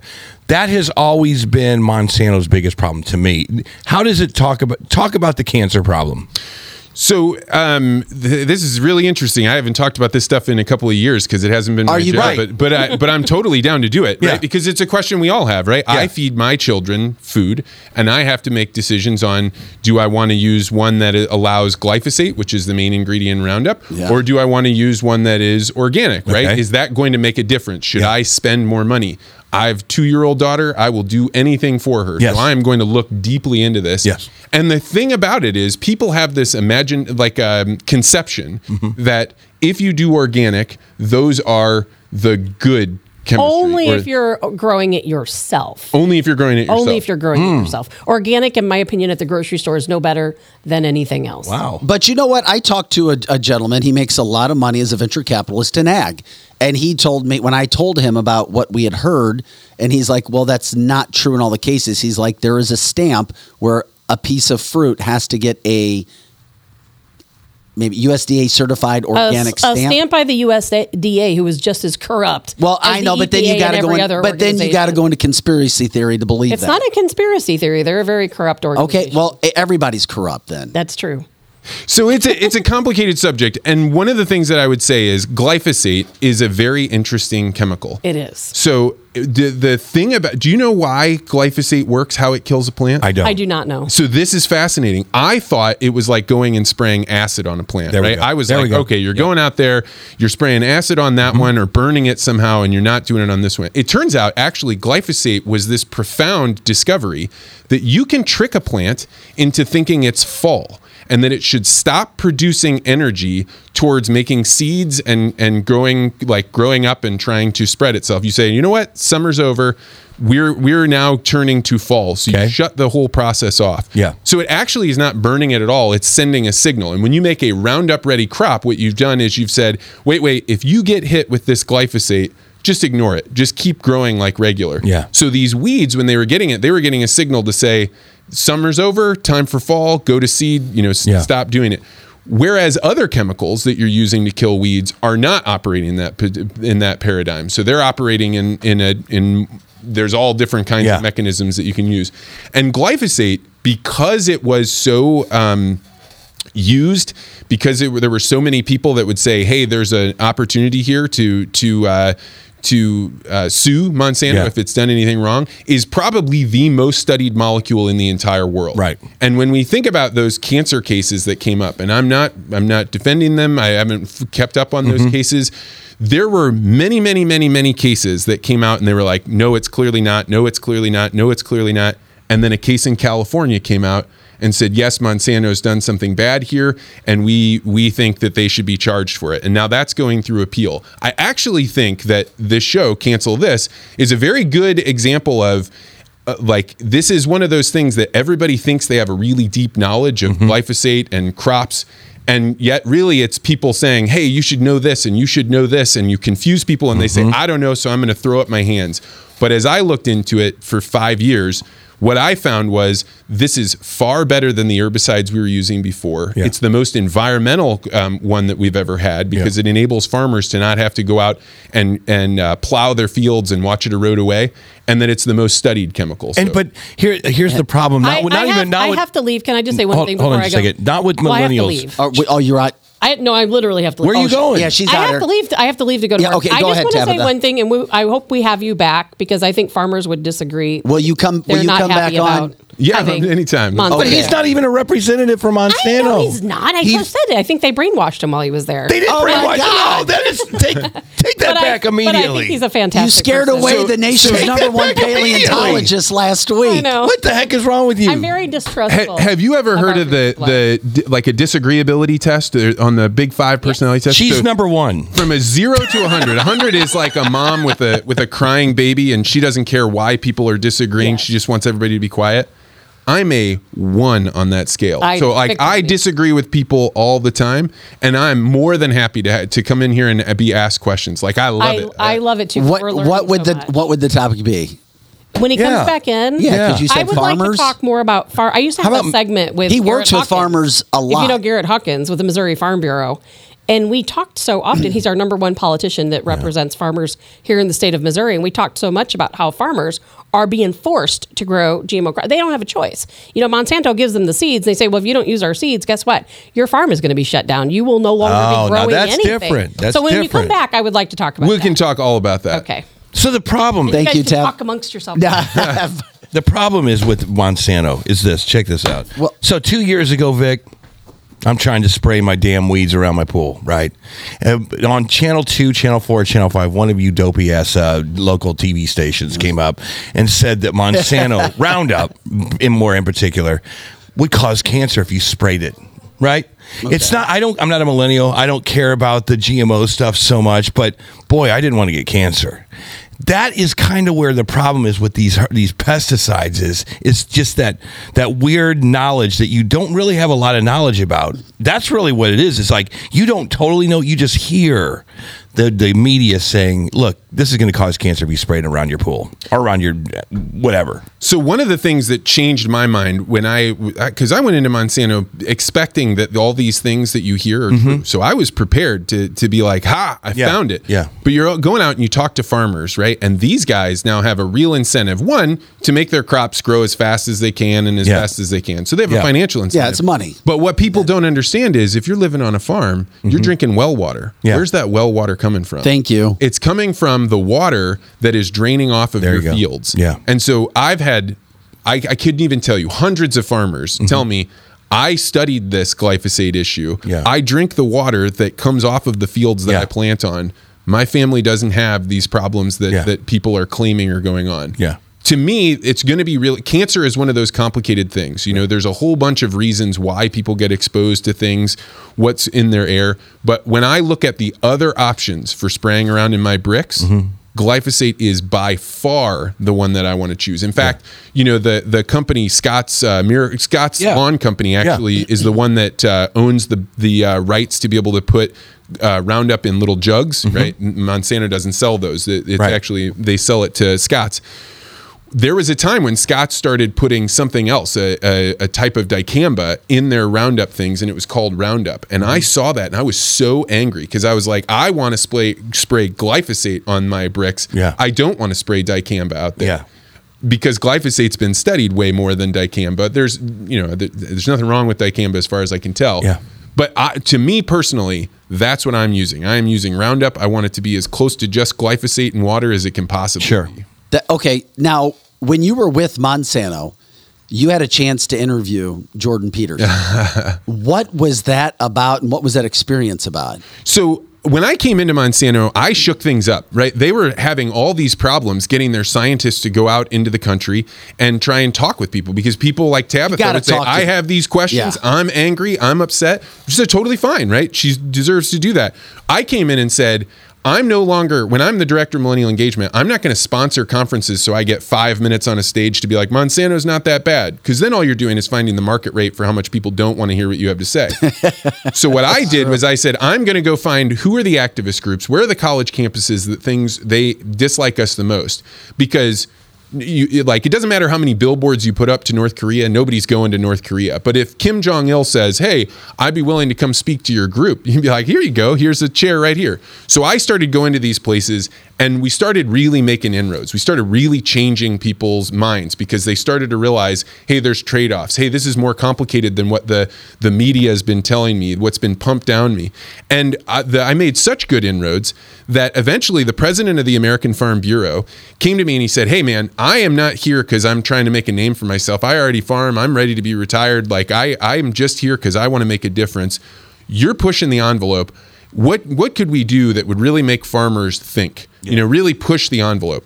And I said, well, how, how much do you want to push the envelope? and, and so he said, well, uh, uh, you know, I really want to to to do something that's going to get people excited. And I said, you know, this is when Jordan Peterson was very few people knew him. I had heard him really early on, and I had said hey, uh, there's a guy out there that he's explaining something that farmers come to me and talk about all the time. So I'm traveling around the country speaking with farmers, and they would say, hey, one of the reasons I don't want to send my kids off to college is I send them off to school to go to ag school, and one of two things happens. Either one, they come back from school and uh, the, they've been converted into this other way of thinking. So they think our farm is terrible. They think what we're doing is awful. Yes. They don't want anything to do with us. Or two, I send them off to school and they have to hide out in the ag program because every time they leave the ag school at the English department, the history department, they're being told they're awful. What am I what is going on here? And you know, I didn't have an answer. But I had heard this guy, Jordan Peterson, talking about what was going on in the schools, what was happening. And I was like, Zippy, if you want to do something that pushes the envelope for farmers, if you really want to help them out, bring this guy in. And I, I, I knew the Monsanto executives. I had been like, hey, here's some videos of him talking. We should do this. And they all agreed. American Farm Bureau does it. The day before he goes on stage, Slate magazine finds out about this and they start writing ar- articles. What is they- Slate for our listeners and viewers who don't know? What's Slate? so if you were to look at the distribution of, of different types of media outlets, Slate would be like far left, right? It would be, and this is where they they allow anybody to write for them as long as you're writing the angle of the story that they they want. Of course. And so they were like, uh, you know, and there was a big group of people that we had kind of uh, in my work had won over. The left generally hated Monsanto, hated GMOs, but I had gone out and spoken to a lot of them. So they would have, they were like finally starting to see that, hey, GMOs have a place in the in our agricultural system. Yeah. But they ideologically, politically did not see the same thing. So when they found out that Monsanto was helping bring Jordan Peterson in, they flipped a gasket. And so people started trying to like say, "N- not only should this not happen, we should boycott this. The guy that set it up, Vance, who we used to really like, we thought he was really open, interesting, talking about crops. He should be fired. Everything, you know, so it just blew up. But I'll tell you, to Monsanto's credit, which no longer exists anymore, and more importantly, to the American Farm Bureau's credit, they were like, we are tired of being canceled. We're tired of being shouted down. So we're going to do it anyway. And afterwards, I, I had people come up to me and say that was the longest line for a speaker we've ever had. You know, and this is before he's popular. So then I Jordan go. Peterson, by the way, for our listeners or viewers who may not know, and most of our audience does, a Canadian psychiat- or psychologist, uh, media commentator. I think the last time I checked, he had nearly 7 million subscribers. Not just followers, subscribers to all of everything that is Jordan Peterson related. Yeah. Yeah, and he when he was originally And with your me, boy and your boys with him. Well, I don't know about that. We we, uh, we I was early, right? And what was funny was after I had tr- they attempted to cancel me, two days after he did that thing with the American Farm Bureau. Front page of the New York Times says Jordan Peterson is the most important public intellectual in the Western world, and I was like, I was like, I just did a reverse Honey, look at this. dunk. yeah, but it didn't matter. Honey, I'm kind of cool. I get it. But Yeah. his message was what you just said, right? It was to protect farmers, who you are, the history, the values of what has made farming what it is and made America what it was, and hopefully can still. Why can't have you? Has there ever been a study where a, uh, uh, lab results have come out and said this is completely safe? I mean, it's like red. It's red dye eight. You remember the red What's dye? safe? That the, all the the chemicals that that uh, Monsanto puts in the world. It's everything is good here. I mean, why hasn't there been that level of research, marketing at least, to say Monsanto? If it wasn't for Monsanto, the world would be X. So this is what they why they were so perplexed because first of all, it's impossible to have a, a study that says this is safe. Yeah. The only thing you can say is we have no evidence that this is doing something wrong because you know safe is a complicated idea, right? But it, it's like it's like you can't prove a negative. Like prove I didn't just fly in here on a car. Well, you know, Yeah. like you, how how can you prove that, right? Unless you saw me. Yeah. Um, so in any case, the, the they have all these studies, hundreds, thousands of studies, and they would build websites and say, here are all the studies we had. Here are all the studies we submitted to Yeah. the USDA. These are all the studies that have been done in college campuses. You can look at all the studies, and they are still running at 100% clear, Right. Right. But um, but people didn't want to look at it, Yeah. or they'd say, where are the studies? Or oh, those aren't the right studies. So Monsanto, that's why they took the chance of hiring somebody like me, Yeah. which was to be like, we've tried to show the studies. We've tried to prove that that this is as safe as it can as we But can. ha- has there ever been an advocate come out and say, "We've looked at this thing for the last forty years. It's it, this is fine," and we're and then just put all the research out there so that the millennials or whoever it is that is is worried about it because we're all worried about something in this world. Has there ever been a, a, study that's like? It's it's fine, or the FDA even coming out and saying this is this stuff is fine. I this is all conspiracy talk over here. Well, I, so I'm just going to keep p- pissing off people that are listening. But yes, right? Like there are so many different groups that have come out. Here's a funny thing that people talk about. They say, you know what? Why is it not safe for Europe, but safe for the United States? I go over to Europe Great and I don't have any GMOs. Here's the funny thing about Europe they don't grow any GMOs. But they definitely import them. Right. And they are fed to their cattle that are producing the milk that are making the cheeses that people say, oh, that's Yeah. not going on here. Yeah. And the reason that's they're doing that, the Yeah. Europeans said, when you do GMOs, what you actually need are less chemicals, less tractors. Yeah. And Europe said, if we do that, it also means we need less farmers. Yes. So they started to say, we're going to block things like these technological advances Mm-hmm. because we want more farmers. It was a protectionist method, but they're like, we can't feed our population this way. We still need these crops. Yeah. So the, it, GMOs are not banned in Europe. They're just banned from growing them, and and even not even in the whole in the entire continent. You can grow GMOs in Spain, but people don't know that. They hear Yeah. GMOs are banned Yeah. in Europe. They must be safer than us, but Yeah. that's not the case. Yeah. It is fascinating the entire situation of what we're learning today. And all of our comments are saying that we're talking with Vance Crowe. He used to work for Monsanto, of course, and now Bayer.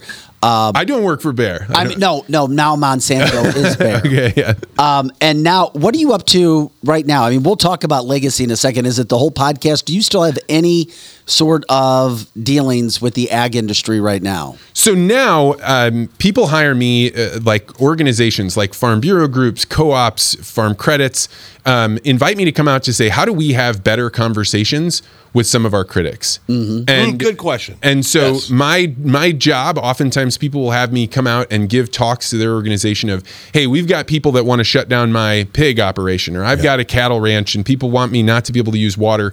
I want to go fight them, right? I want to go argue with them. Yes. What can I do? So I am brought in to say, hey, this is why people think what they think, and these are ways that you can have better conversations. And just like today, like Tabitha, not not won over, but we've started a conversation.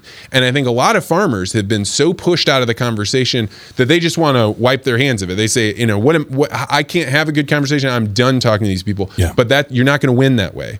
You've got to keep No, Tabitha is a, Ta- Tabitha's the exception. Not well, maybe she is the rule, but Tabitha starts from the pessimistic side of everything. She believes everything. She, if it's a conspiracy theory, she's in. She's all in, and it's up. It's up to you to prove to her that she was wrong. well, this You- goes- does that make sense? It does. And there's a lot of people like that. I, on the other hand, I'm I'm I'm kind of more like, uh, you know, better safe than sorry. But we're all, it's all good. All of our perspectives are there. The questions are good. It's all about the talk. That's how this podcast started.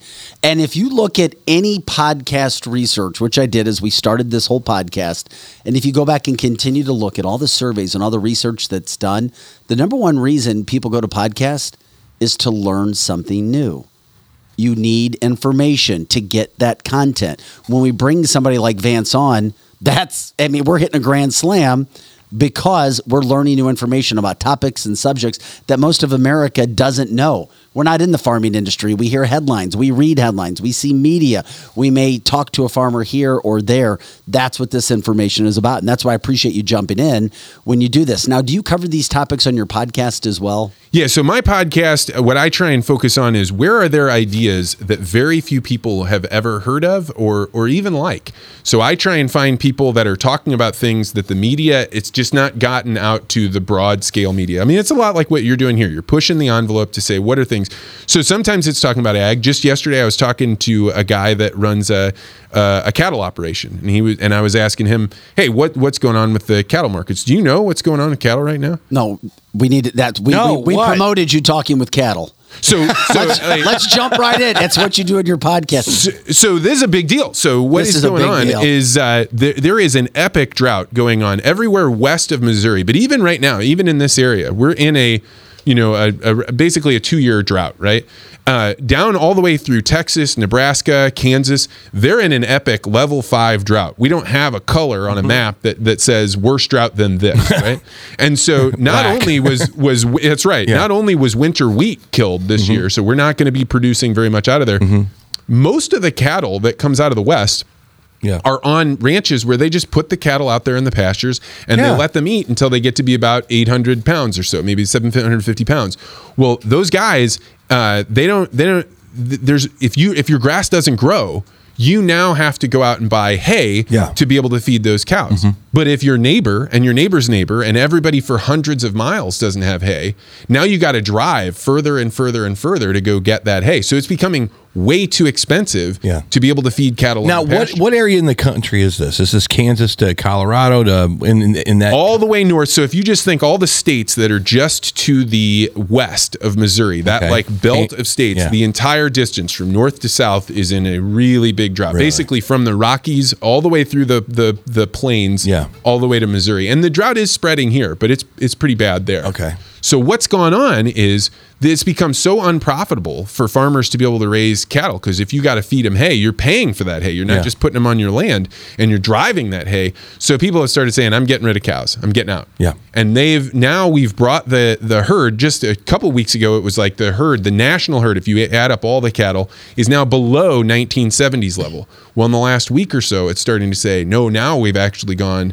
to the 1960s level, and farmers are now starting to get they're selling their heifers into the system. They're saying so so this means the cattle that are going to have more cows, mm-hmm. right? We're not going to keep those around. We're going to sell them, which means the herd's going to get lower and lower and lower. And it's because this drought is causing all kinds of problems. And then on the other side, you know, you guys mentioned just the other day about um, about Tyson. You know, like they're they're lowering the amount of food that they're um, that they're projecting that consumers, the amount of meat people are going to eat. So they're going to start, you know, lowering down how much, how many cattle are they going to buy? Well, hopefully, we didn't sound stupid when you were listening to us on that. yeah. I'm like, oh crap, we're gonna get a report card Yeah. here. really well, it's, it, and that's fine because we're the voice of what people talk about around the table. Correct. That's right. You're the ones that are like, wait a minute, hold on, settle down now. You're not going to get cancer because of whatever. But is this? I mean, wait, is this? What do the millennials have to say about this? When you're talking to them, if you're if you're discussing, are they coming at you ferociously? Like, I mean, they're they we we kind of I think we're we're older guys. What do the younger people say about all this stuff? Well, the funny thing is, the millennials are now the ones that are going to have kids are having kids. Although th- that's actually not as many as used to. Gen be. Z. Of so, course. so the millennials Yeah. are starting to come to the realization, like, hey, I need food to be affordable. Okay. I need my money not to be inflated to hell. Right. The younger people, uh, what we've noticed, or at least what I've observed, just anecdotally, is there is nowhere near the pressure on things like GMOs and pesticides that there were. But a big part of that was the reason that pressure. So let me tell you guys a story. When when I would tell people that I worked at Monsanto, uh, you know, you'd be at like a conference or a dinner party or something. You know, if you're at a conference, you wear Yeah. a name badge, right? Yeah. So I'd be talking to somebody and they'd be like, "Oh, this guy's interesting. What's his name?" And they'd look down at my name badge and they'd see, "Oh, his his his name's got Monsanto on it." Yeah. So then they'd like pick their head up and then they'd they'd look over their left shoulder, and then they'd look over their right shoulder, Yeah. and then they'd go, "Look, I don't have a problem with you, oh boy. but I got a friend that really hates you, right? Yeah. And this happened over and over and over again. And what I found was people didn't actually have that many uh, that much knowledge about Monsanto, Yeah. even those strong of feelings. Yeah. They just heard through the propaganda machines Yeah. that everybody, millions against Monsanto, everybody hates this. And so you start to have this I'm on the side of good or I'm on the side of right because everybody I know thinks this. And so that kind of changed their perspective. Well, after um, Bayer bought Monsanto, the propaganda money that was being funneled into this thing evaporated, which is why you don't see the same documentaries being made. You don't hear the same propaganda. You don't actually have this big fight about GMOs. A lot of that, in my opinion, was fed by a propaganda machine that, that was losing when Monsanto brought in their style of agriculture, whether you like it or not. Yeah. The the that's that's where my perception is. A lot of the Did they sell to Bayer because of the uh, perception of Bayer I mean, of Monsanto. Do you think? Who knows? I think Because they that was one of the most profitable companies on the planet at one time. I- so is that is it so is possible? Bayer. Yes. Yeah, Well, I that's mean, true. Bayer was Well, Bayer actually viewed Monsanto as a different. So, so I my personal belief was the ability to innovate in the United States has been stripped from our companies. Monsanto, the thing that they really were was a brilliant company that did all kinds of crazy ideas, and most of them didn't work, but the ones that did were blockbusters, right? But what happened along the way is, as you start innovating, you start saying, um, "Hey, if you guys, I- I- the the the people that protested against Monsanto." Did the biggest favor to Monsanto that they possibly could have ever done. In fact, if Monsanto was trying to create a way for them to print money, it would be go hire protesters. Because what happened would be if you're creating a new GMO, yeah. um, it's going to cost you, let's say, $100 million to get that through the regulatory body. Yeah. All these people come out and say, Monsanto's bad, you cause cancer, you should do all these things. Monsanto will be like, you know what we'll do? We'll go ahead and add on three more years of testing, $10 million a year. So now, in order to get a GMO to market, it went from 100 million to 130 million. Mm-hmm. No small new companies can do that. Only the biggest you companies can't, can do and it. that's what freaking happens. But you know what's interesting? I have a friend Wow. who works at Bayer, and he loves the guidance. He loves the direction of Bayer right now. He said they're willing to go out on a limb and try to do some new things, and not just stay status quo like a lot of old companies do and act scared. Yeah, and so that's what I was saying. I think the the guys that were running Monsanto were like, it's too expensive. We don't have the capital to be able to keep trying new things because every time we try and put it out, it's going to cost us so much in regulation. If there's somebody else that can come in and, and handle this, Yeah. then we will. And so to me, losing Monsanto was one of the the losses of a great a great system of innovation. Yeah. And what we need in in the place of it is a hundred or a thousand new small companies that are coming up with new innovative ideas. Are we seeing that? Do you see that anywhere? I, I think the regulative body in the United States makes it so the only Really? place you can innovate is on a computer screen. I mean, if they could somehow exactly. Uh, Damn, that's a good point. Is the is Gen Z's looking for like a, a company that can invent a new style of water with no byproduct whatsoever? You sprayed on and you have the same results. That will never happen, will it? I mean, it's just like chemistry is is what it is. Well, there are wildly cool innovations coming in agriculture. So there's this whole new field called biologicals. So Okay. this is where you're going into the soil because we now have the ability to genetically test all kinds of things in the soil. So somebody will go take out a spoonful of soil and they'll say, "What's in here?" Now, some of those um, that that microbiome, the same thing that you have in your gut that determines, "Hey, can I process this food or not?" Probiotics, right? You can find uh, bacteria in that soil that automat that that pushes away insects that that that um, that gets rid of or creates some kind of protection or or makes that soil better able to grow roots. Yeah. And so you can find out which one of those bacteria is it. Let's grab that out. Let's put it in a vat. Let's grow it up in huge quantities. And now instead of using chemistry, you're going out and you're using biology to be able to grow these crops. Yeah. So it seems like people are like, oh, I like and that. not That to mention feels more natural." GPS What systems about- and the technology that people are using. Absolutely, yeah. Just out of it, because we've been talking to you for a while, and there's still what is going on with the egg prices, the egg industry. I mean, those prices are up and down and all around. Is there any reason why this is happening? So the the wild. So for people that don't know, a few months ago, egg prices. You probably didn't see it at first, but egg prices at the wholesale level, the person that is selling eggs into the system, went up to five dollars a dozen, right? And then eventually, you saw those prices in the grocery store. People start complaining about it. You start seeing signs in your grocery store about how expensive they were. Well, then all of a sudden the price collapsed, and now, right now, eggs are selling uh, for about 95 cents a dozen. So you've gone from $5 down to below a dollar. It used to be that a three or five cent move in the price of eggs was like people throwing their arms up and freaking out because this was a big deal. Well, now we're watching $4 changes along uh, in, in the eggs, and people have trouble knowing why is this going on. Yeah.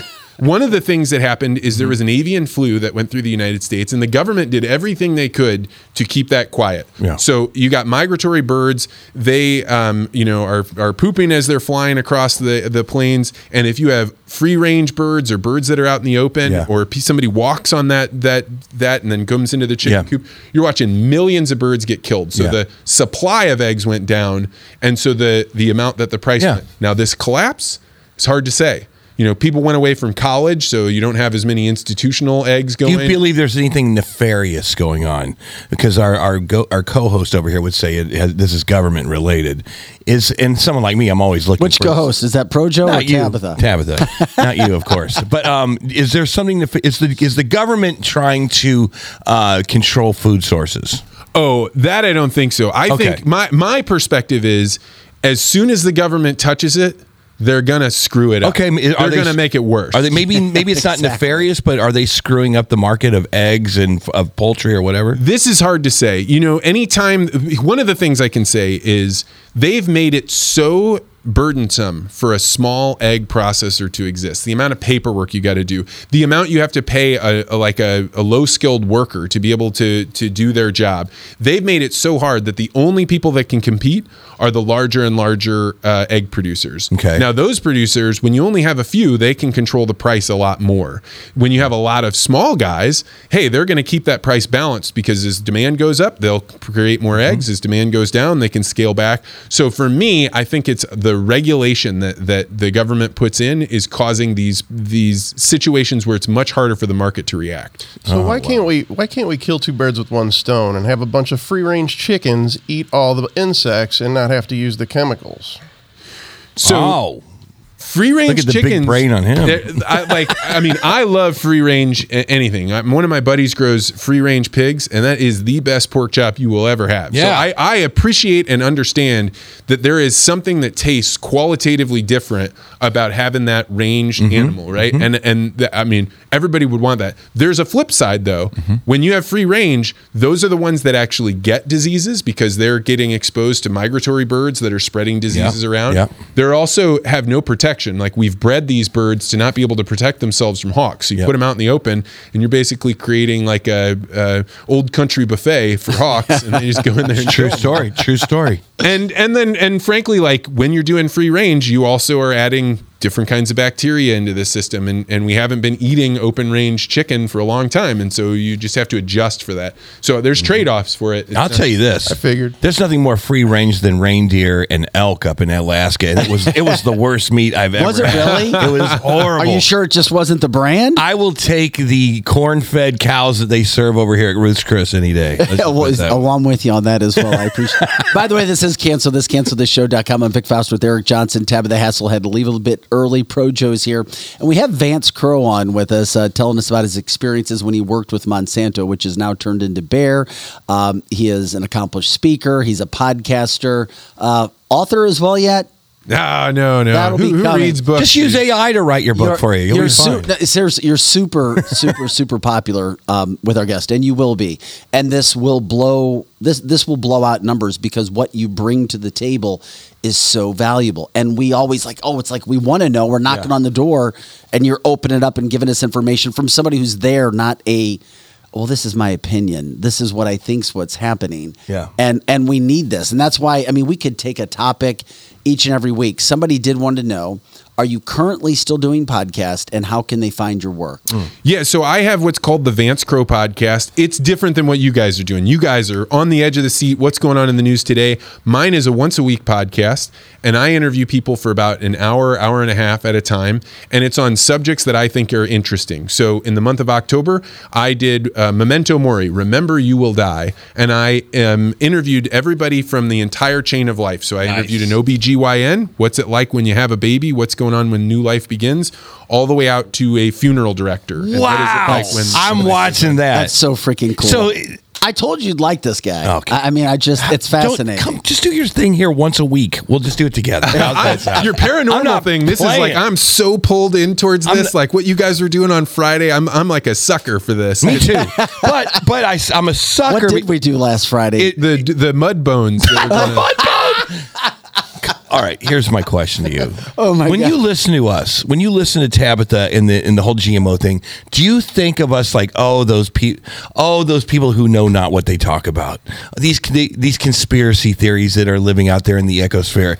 Do do you look but at keep us? in mind, he had a job where he was ripped on a daily basis. I get it. Yeah, that is it. that is some tough skin over there. Did you look at us like ah, you guys just don't know what you're talking about? You- This compar- the conspiracy theorists is yeah. Come on, guys. No, I, I think the thing that made me different from a lot of other people that work in the communication space is I was sitting there totally prepared to throw Monsanto under the bus Yeah. if they found out something I didn't know. So Yeah. I was I I ultimately got to the point where I was like, where can I go that somebody can give me a complaint or a problem that I can't find an answer to, Mm-hmm. right? Because all the easy ones, the ones that I thought when I first came in and, and uh, interviewed for them, they were like, look, we've got the studies. Let me show you how we do the Yeah. testing. Let me show you. So I kept going. So I made it all the way up to MIT. And Mm-hmm. I was like at the highest levels of academia saying, if you have a question, if you know something about this I don't know, Yeah. then I want to know. But if I've already heard the answer to this and I know that what you're you're putting forward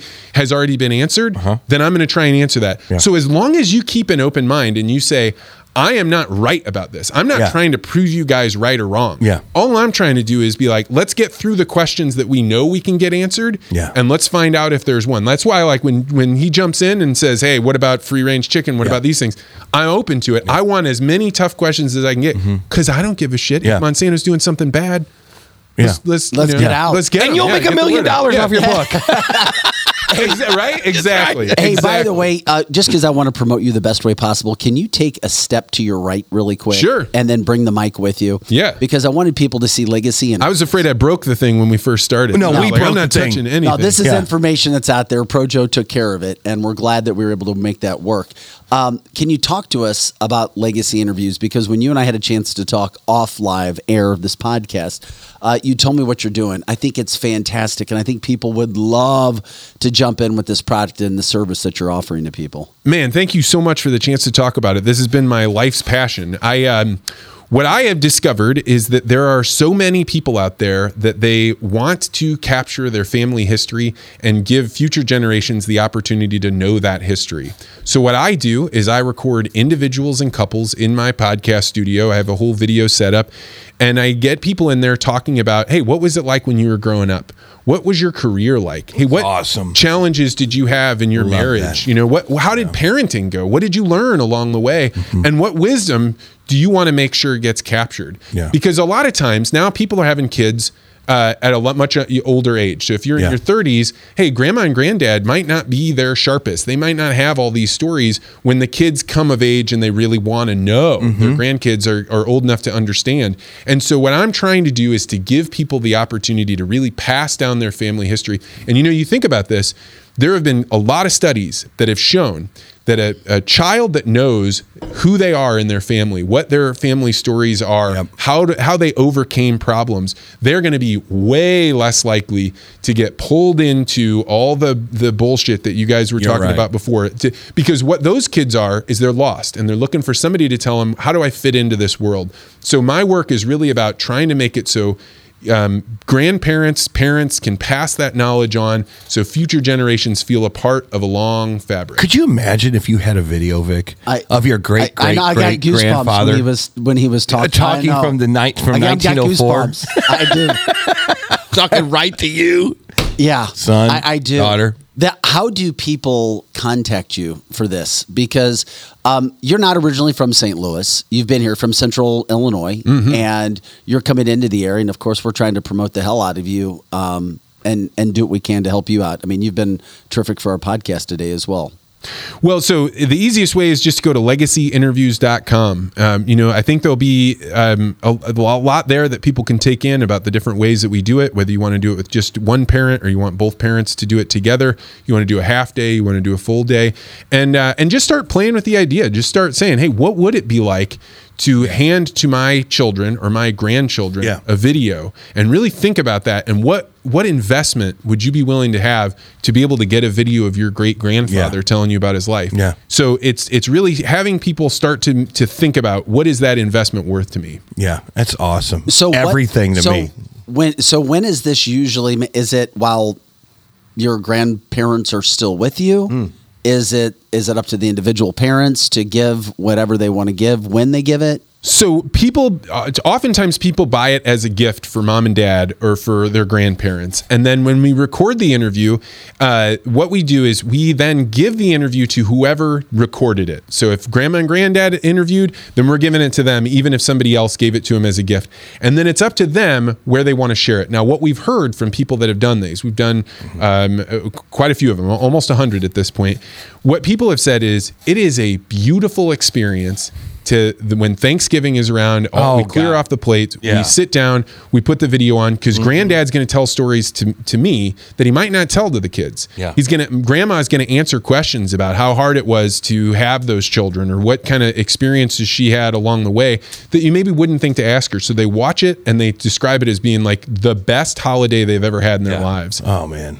It's But- No. because what we have. I'm getting I- emotional thinking about I lost right my now. mom. I lost my sister. I can I can completely tangibly relate to what he's saying. If you have a video that your sister, yours, or your mom or your dad was talking directly at you using your name, not like going through scrolling through pictures on Facebook.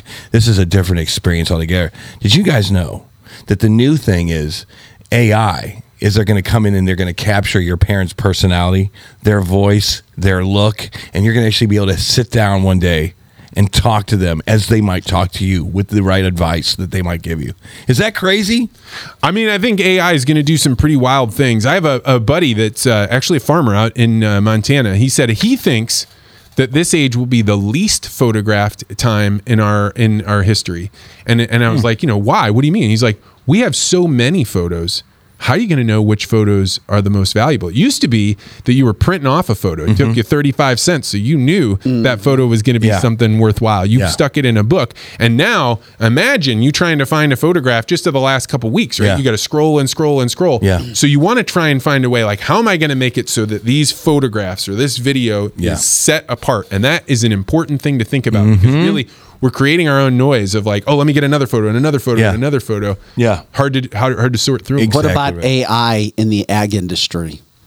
Oh, this is happening right now. So, so um, most of the work of an agronomist. So that's the person that stops by your farm and says, "Hey, I'm looking at what you guys are doing here, and you know, you may want to add some fertilizer at this time, or you may want to do this." Most agronomists, half of them, are below average, right? So all you got to do is create an AI that's better, that, that's at 50% as good as the best one that's out there, and you've now outcompeted all the bottom 50%. About that? Which Right. you could do right now, probably. Yeah, and so what, what's going to be valuable is um, there's a really neat company out there. This this, guy- this is a this is a company we should Yeah, insider about. trading stuff. This is there's a company out there called uh, FarmTest.ai. Okay. So what this farm th- what this company has done is they said, hey, if you go to Monsanto and they say, hey, show me the trials that show your corn crop is better than this other company's Yes. corn crop. What's Monsanto's trials always going to show? They're going to show, ah, yeah, we're a little bit, we have Yeah. a little bit more yield. Our corn's a little bit stronger Right. Or, or like, hey, if we use this fertilizer, we use this Mm-hmm. pesticide, which one's a little bit better than the competitor? What he does is he takes the same data that you're using on your planter and on your combine, Mm-hmm. and he lets you run side by side scientific trials that allow you to do control groups like, hey, we're not going to use pesticide here. Now we are going to use it here. And then at the end of the year, it calculates, was that worth it? Yeah. So when you have this testing methods in there, you won't need some like big brain guy around. You'll be able to input that into the computer and it'll be able to start telling you on these fields, you should use this fertilizer, you should use this um, pesticide, you should plant these corn, Yeah. and they're going to be more and more productive. So that company is, that's, that's, nobody's talking about that company. That is a very big deal. Okay. There we go. Let's. I got twenty bucks. Let's go throw some money at this. we'll talk to Vance. Get bringing things back a little bit more serious. Tabitha brought a little bit of this up. Um, Um, you came up. Did you grow up on a farm, by the way? I grew up uh, just about three blocks from a dairy farm, so I was the kid that was hired to go bale hay and walk beans. But I was in town. I was a townie. Okay, you were a townie. You understand the farming industry. You got into it. You made a living with it. Um, what do you see happening with American farmers, smaller farmers? Are are they are they making it? What's happening?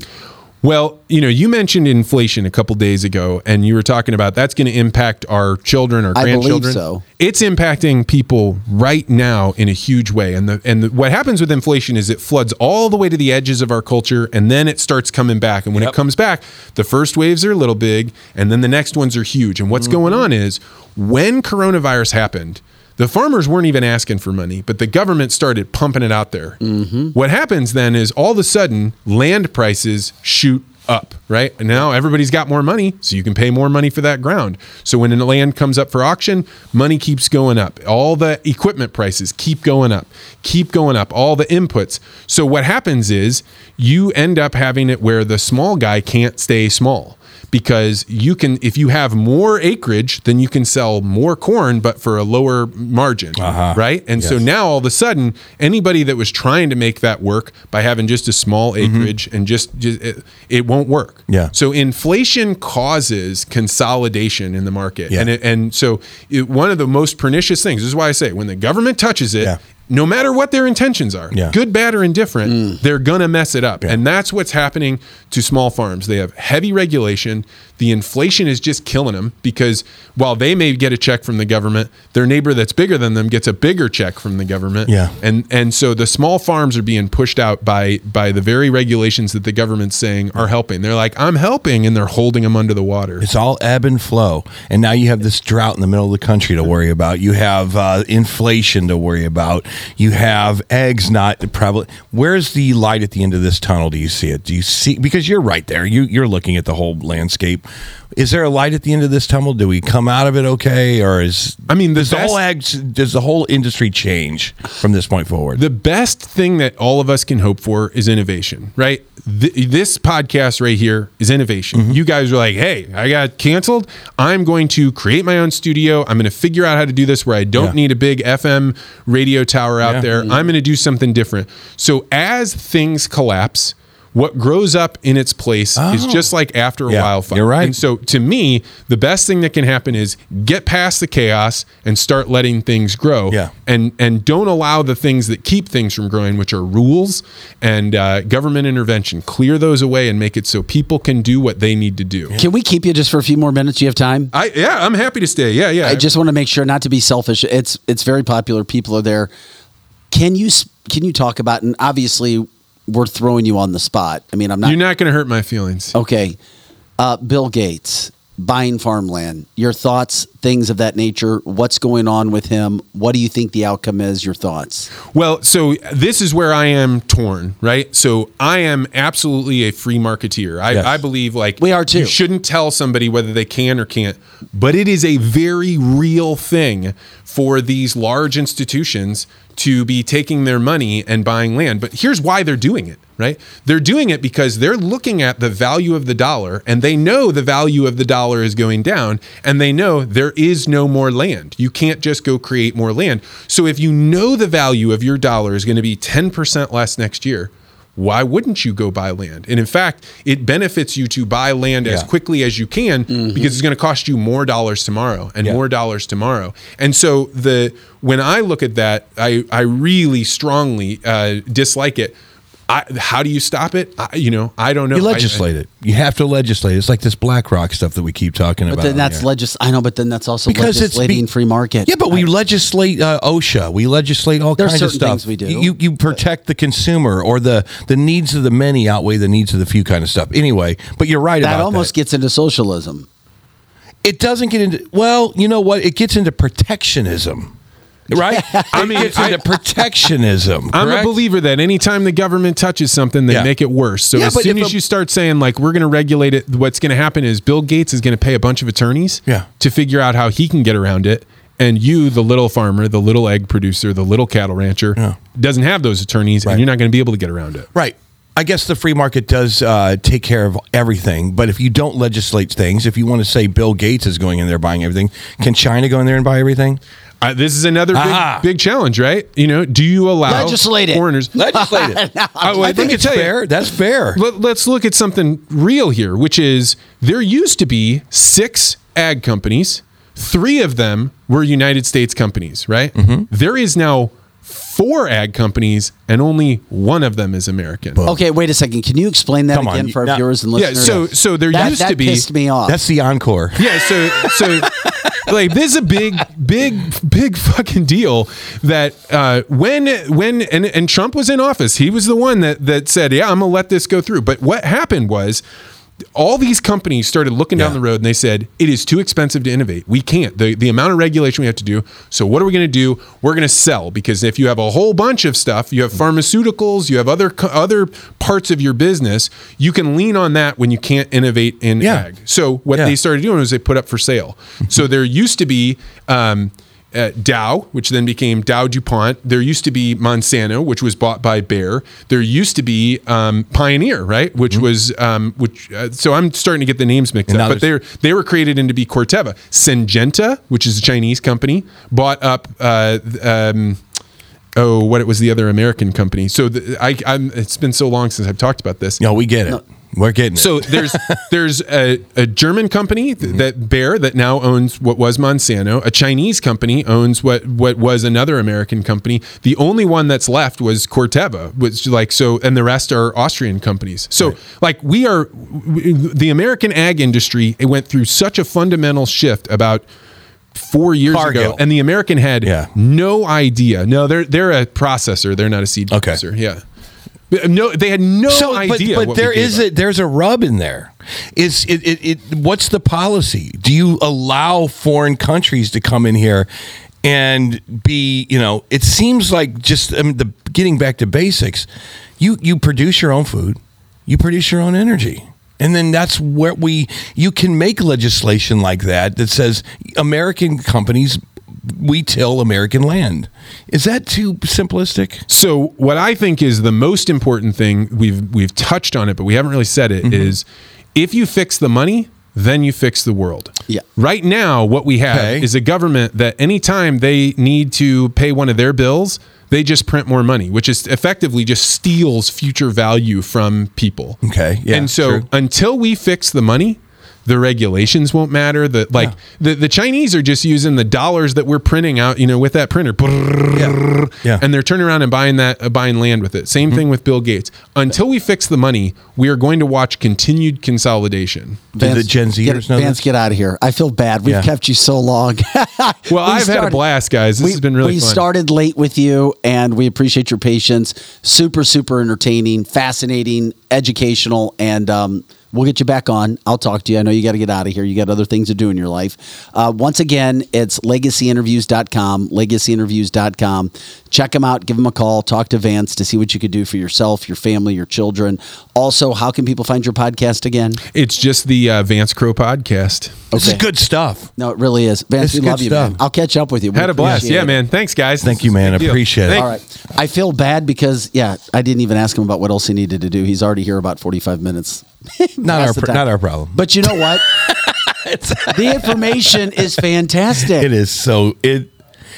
You know, it, it- so when you were listening to him, did it dispel some of the conspiracies that were here in mind, and then they created other Um, conspiracies? I had a chance when I was talking slash vetting with Vance. Yeah. In the meantime, I was like, oh, okay. That's why I told people he's going to be a great yeah. guest. You know what I like about myself the most? what? You ready for this? Is that I feel like my mind is pliable. That I, if I hear something that makes me change my mind, I'm not going to come at you with a argument. I'm not going to come at you with a debate. I'm going to go interesting. You Okay, should have a hundred dollar bill for any I do. that can change your mind. Right, and I'm not disparaging Tabitha. I'm not disparaging Tabitha, but Tabitha never her mind is like a anvil. It's like closed. It's like it's like vice grips. It's like you can't get it apart. I think that the thing I like about myself the most, if I was in a job interview right now, is my mind is always amenable to everything that it comes in front of it. I love it, man. I do. I really do. I do. Um, except flat earthers. Because I know the damn, I know the answer to that. There is no such thing as a flat. Pro Joe, you better not look at me like there's No, a but damn here's the thing. Earth. You no, I'm get- with you on the flat Earth. stuff. You Thank know, you, here's the thank thing. you. My flat Earth guy, Yeah. who we are supposed to have for tomorrow, he he went silent. He's dead. I don't know. We I started talking about having this super guest on, and now he's not. He's out. Well, look, uh, let me be honest with We're, you. we're having to switch gears really quick now. I'm I'm, I'm wondering about tomorrow. You got this this this whole internet Facebook garbage sucks balls because yesterday I was I was watching this thing where there was an explosion on the moon and I bought into it. I, was I like, did. did, did you no, see that? that's not true. I know. I Oh. know. Now I know, but I was fascinated by what the hell was that that just blew. And then it comes out the guy that produced the video goes, "This is exactly how I produced this video with After Effects and whatever." I go, "I'm a sucker." which gets into the, which gets into the AI situation. But and what we're Russia. Russia comes out now and says the whole moon landing was a fake. You guys know that, right? I did not know that Russia said it. Yeah, it's, I But we've been talking. Yes, it, well, it was a legitimate news source, and they said, "Yeah, you guys were had the, the whole. We knew it all the time, but we just I don't know why we didn't tell you guys." But and now you start to wonder. See, My problem is is that so much stuff that you think that's that's that's conspiracy theory comes out to be true, and the whole stuff that you think is like, well, that's not a conspiracy comes out to be false, and then it's false. I, that's my biggest problem with this whole world right now. Is if that you can't just go and look, you can't go to the uh, Encyclopedia Britannica anymore and just expect it to be You true. can't, and it's only going to get worse, which is what this country, Yeah. actually not just this country, Yeah. but this world has turned into. Um, which is why you have to really know and trust and do the research and find educational sources that you can educate yourself with. If you don't, you're going to be in trouble. Yeah. Um, oh, Dave says get Dave Weiss or Eric Dubay for your flat Earth. Oh God. Maybe if it's not too late, that we're talking about the day before, and we got to get that stuff together for tomorrow's uh, cast. So what is it? We're like a big plate floating around in the. If, what are what? Uh, I, I'm just all I'm saying. I mean, even a flat Earth has you know has dimension to it. It's not. It wouldn't be flat. You could still fly around the thing. You would. All think. I'm saying what's on the bottom of it. there are several questions when I look at, and I'm not some conspiracy theory guy, Yeah. but there are questions that can't be answered. And I'm like, I'm a science guy, and I'm like, whoa, whoa. Okay, but but put in the back of your mind on Friday when we had the mud the mud hens or whatever the hell it was. That I can't believe he was listening to that show. the, the, the mud rocks, the mud fossils, mud people. mud peoples, or whatever it is. Think about how stupid we sounded whenever we whenever we were talking to a paleontologist, and he looked at us like, um, "Yeah, those are rocks." he goes, "No, I'm a, I'm a, I'm pretty sure they were His dinosaurs." quote was, "I've been doing this Yeah. for 25 years, Tabitha." It's like when it's. I feel he must have been thinking the same. I feel when I when I go, no, Led Zeppelin is definitely better than Lizzo, and I'm trying to explain that to an eight year old. Led versus Lizzo. No, I'm, I'm telling you. Look, you you, can't, you just got to trust me on this one. Led Zeppelin is seriously better than Britney Spears. don't no, I don't need to argue about it. It just is what it is. Um, and by the way, we appreciate you watching us for Cancel the Show. CancelThisShow.com, Monday through Friday, 8 to 10 a.m. Central Time, and of course, all the time on our website at CancelThisShow.com. Um, we will find a way to um, get our man back in the studio, Vance Crowe. Check him out. Um, I can't. I'm going to go check out his studio too, just to see what he's got going on over there. Man, I'm telling you what, no doubt about it. Look, are you are, in no way, shape, or form am I afraid of Tucker Carlson coming back on and doing a podcast? Because because our friend Joe Rogan is is is uh, quoted on national news more than anybody else, and so is Bill Maher for that matter. So if Tucker comes out and does something. I'm telling you what, he will be very visible. No, he is. He It's- will be very I'm glad, visible. but I know you still thought he would have been better with a network. Well, let me just say this: It- the problem with the network stuff is when you when you're when you're brought up as an ABC, CBS, NBC, even Fox News, it has a it has an air of legitimacy to it. Yeah, to, it does. to people. I, I get it. But if you're on Twitter.com podcast, whatever, and you're Tucker Carlson, all right, let's give that a shot. Let's see how that works. The possibilities are endless. They really are. There's over 2 million podcasts in operation right now. They're all over the place. But when you start looking, and this is what's fascinating about this, Eric, and you're a marketing guy, and I said that stat earlier. The number one reason why people are going to podcasts is so they can learn new things. Like overwhelmingly, Mm-hmm. Yes. they want insider information and the entertainment. The second part of this is the last. I think it was Emerson who did the research on this. People who watch podcast almost at a seventy percent clip are more likely not only to listen to advertisements and who those companies are getting behind your podcast, but actually purchase when they need that product. you don't even know the truth of it because I was one that I was like, oh my god, how cute these little sixteen year olds out of California doing a podcast on skateboarding. That's adorable. Yeah. Well, I, I, I found out later that they had probably twenty times more audience than the radio show I was doing. Yes. and I was like, you got to be kidding me. and they had two skateboard companies paying them money to promote their product. I was like, going. Okay, that's not cute anymore. That's real business. That's it's genius. It's not adorable. It's it's like screw you. I think a lot of people are just sick of scripted media. You It know what is, I mean? because you they're, can't- They're they're searching the for trust something factor that's real. but it's the bingo the trust factor Right. the trust factor and everything which is what we try to do at cancel this in regards to just having the conversations i don't think we're controversial at all never have been No. And- we, we we come across as dumbass asking questions. No, Eric. Well, not you. eric I speak for myself. i'm not even going to enter tab into the, We just- the, the we're conversation we're, we're play by play guy. You're play by play. I'm the color guy. I just look, can't believe sometimes what the football teams are doing on the field when it comes to politics. It's like you got to be kidding me. as Lizzie said, Tucker's going to be fine wherever he is. Um, one of the things that we started the show with was before we got into the long interview um, was the fact that now allegedly a Fox board member has told why Fox was firing Tucker, and what was, was, that? What was the reason? the lawsuit with the Dominion voting situation. Makes sense. It's a, And- that's a billion dollar lawsuit. and It's all and that's done. what I said. It makes a whole lot of sense if that is true. Now the problem is this: is the fact that the contract that Tucker has, which they're trying to quote keep him quiet on, uh, at allegedly twenty million dollars a year, which runs through twenty twenty five, is the fact that you have to operate in good faith if you're said company, which is Fox. They blew it. They released private videos, text messages, conversations of him. Yeah. Now they're trying to say, well, it was somebody at Dominion who did this. It doesn't matter. It is with Fox. That's their problem. That's why they're not going to want to go to court on this. They do not want their product is already taking a big hit, will continue to take a big hit. I do think we're going to hear Tucker talking sooner rather than later. I know that's still kind of open ended, but I, honest to God, we're not talking about six months to a year. I No, think it's because way before then. Yeah, but but even why would Tucker want to talk about it? Because you know it's true. It's like yeah, I made these weird texts. Why does he want to promote that? You know, it, or whatever it was. They were What- trying to. Yeah, they were trying to beat him down. So basically, the story is like Fox was trying to get rid of me. They had some texts. They held it over my head. I was blackmailed into getting out of there. I got out of there. Uh, Fox News, you know, corporation. He he was definitely the black sheep of that family. Well, yeah. no doubt about it. Yeah, every time he did a guest segment with one of the other shows, he looked out of place. Like he did not like them whatsoever. And that's fine. Greg Gutfeld, it didn't look like he liked him much.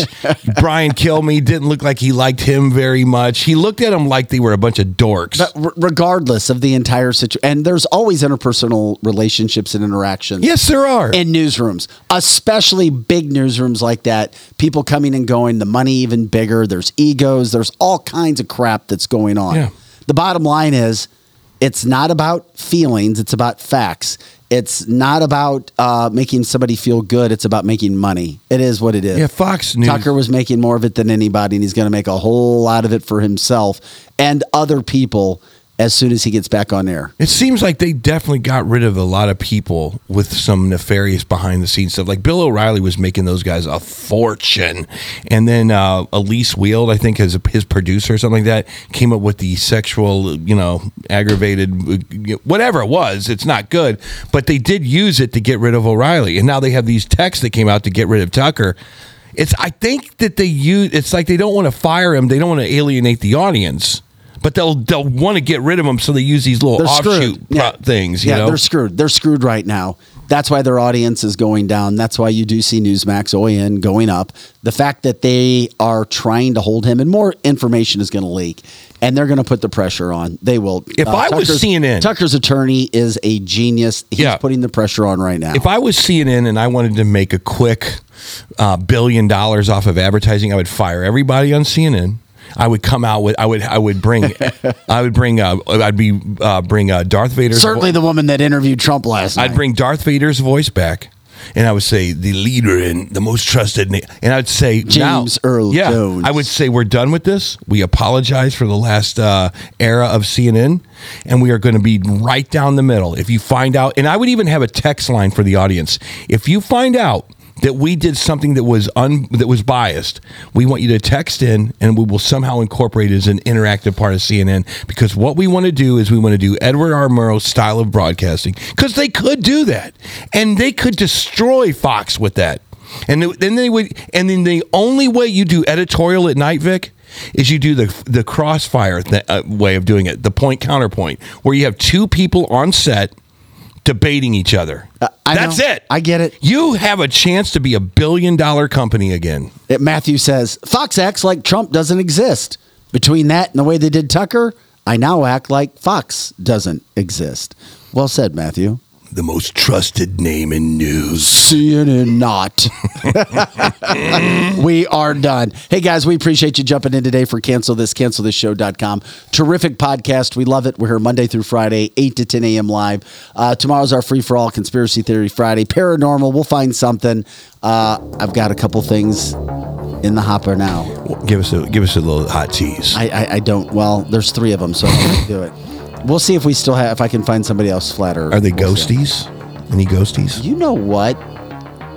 If I could get him to come and talk about it, I do have something else Tell to what, my- with Ghostwise. My office door did shut behind me last night. Oh dear God! Office door where at your Now at my house, Not but again.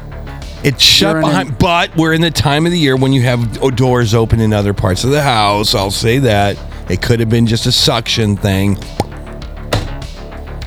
Ghosties are. Let that be the end. Hey, by the way, thank you, Lizzie, uh, for taking care of everything on the chat lines today. The live chat. Lizzie does it like nobody else. Uh, Pro Joe, thank you for adjusting. Great job. Eric Johnson, Tabitha Hassel, I'm Vic Faust. Guys, thanks for joining us for this podcast. May 11th. We'll see you tomorrow.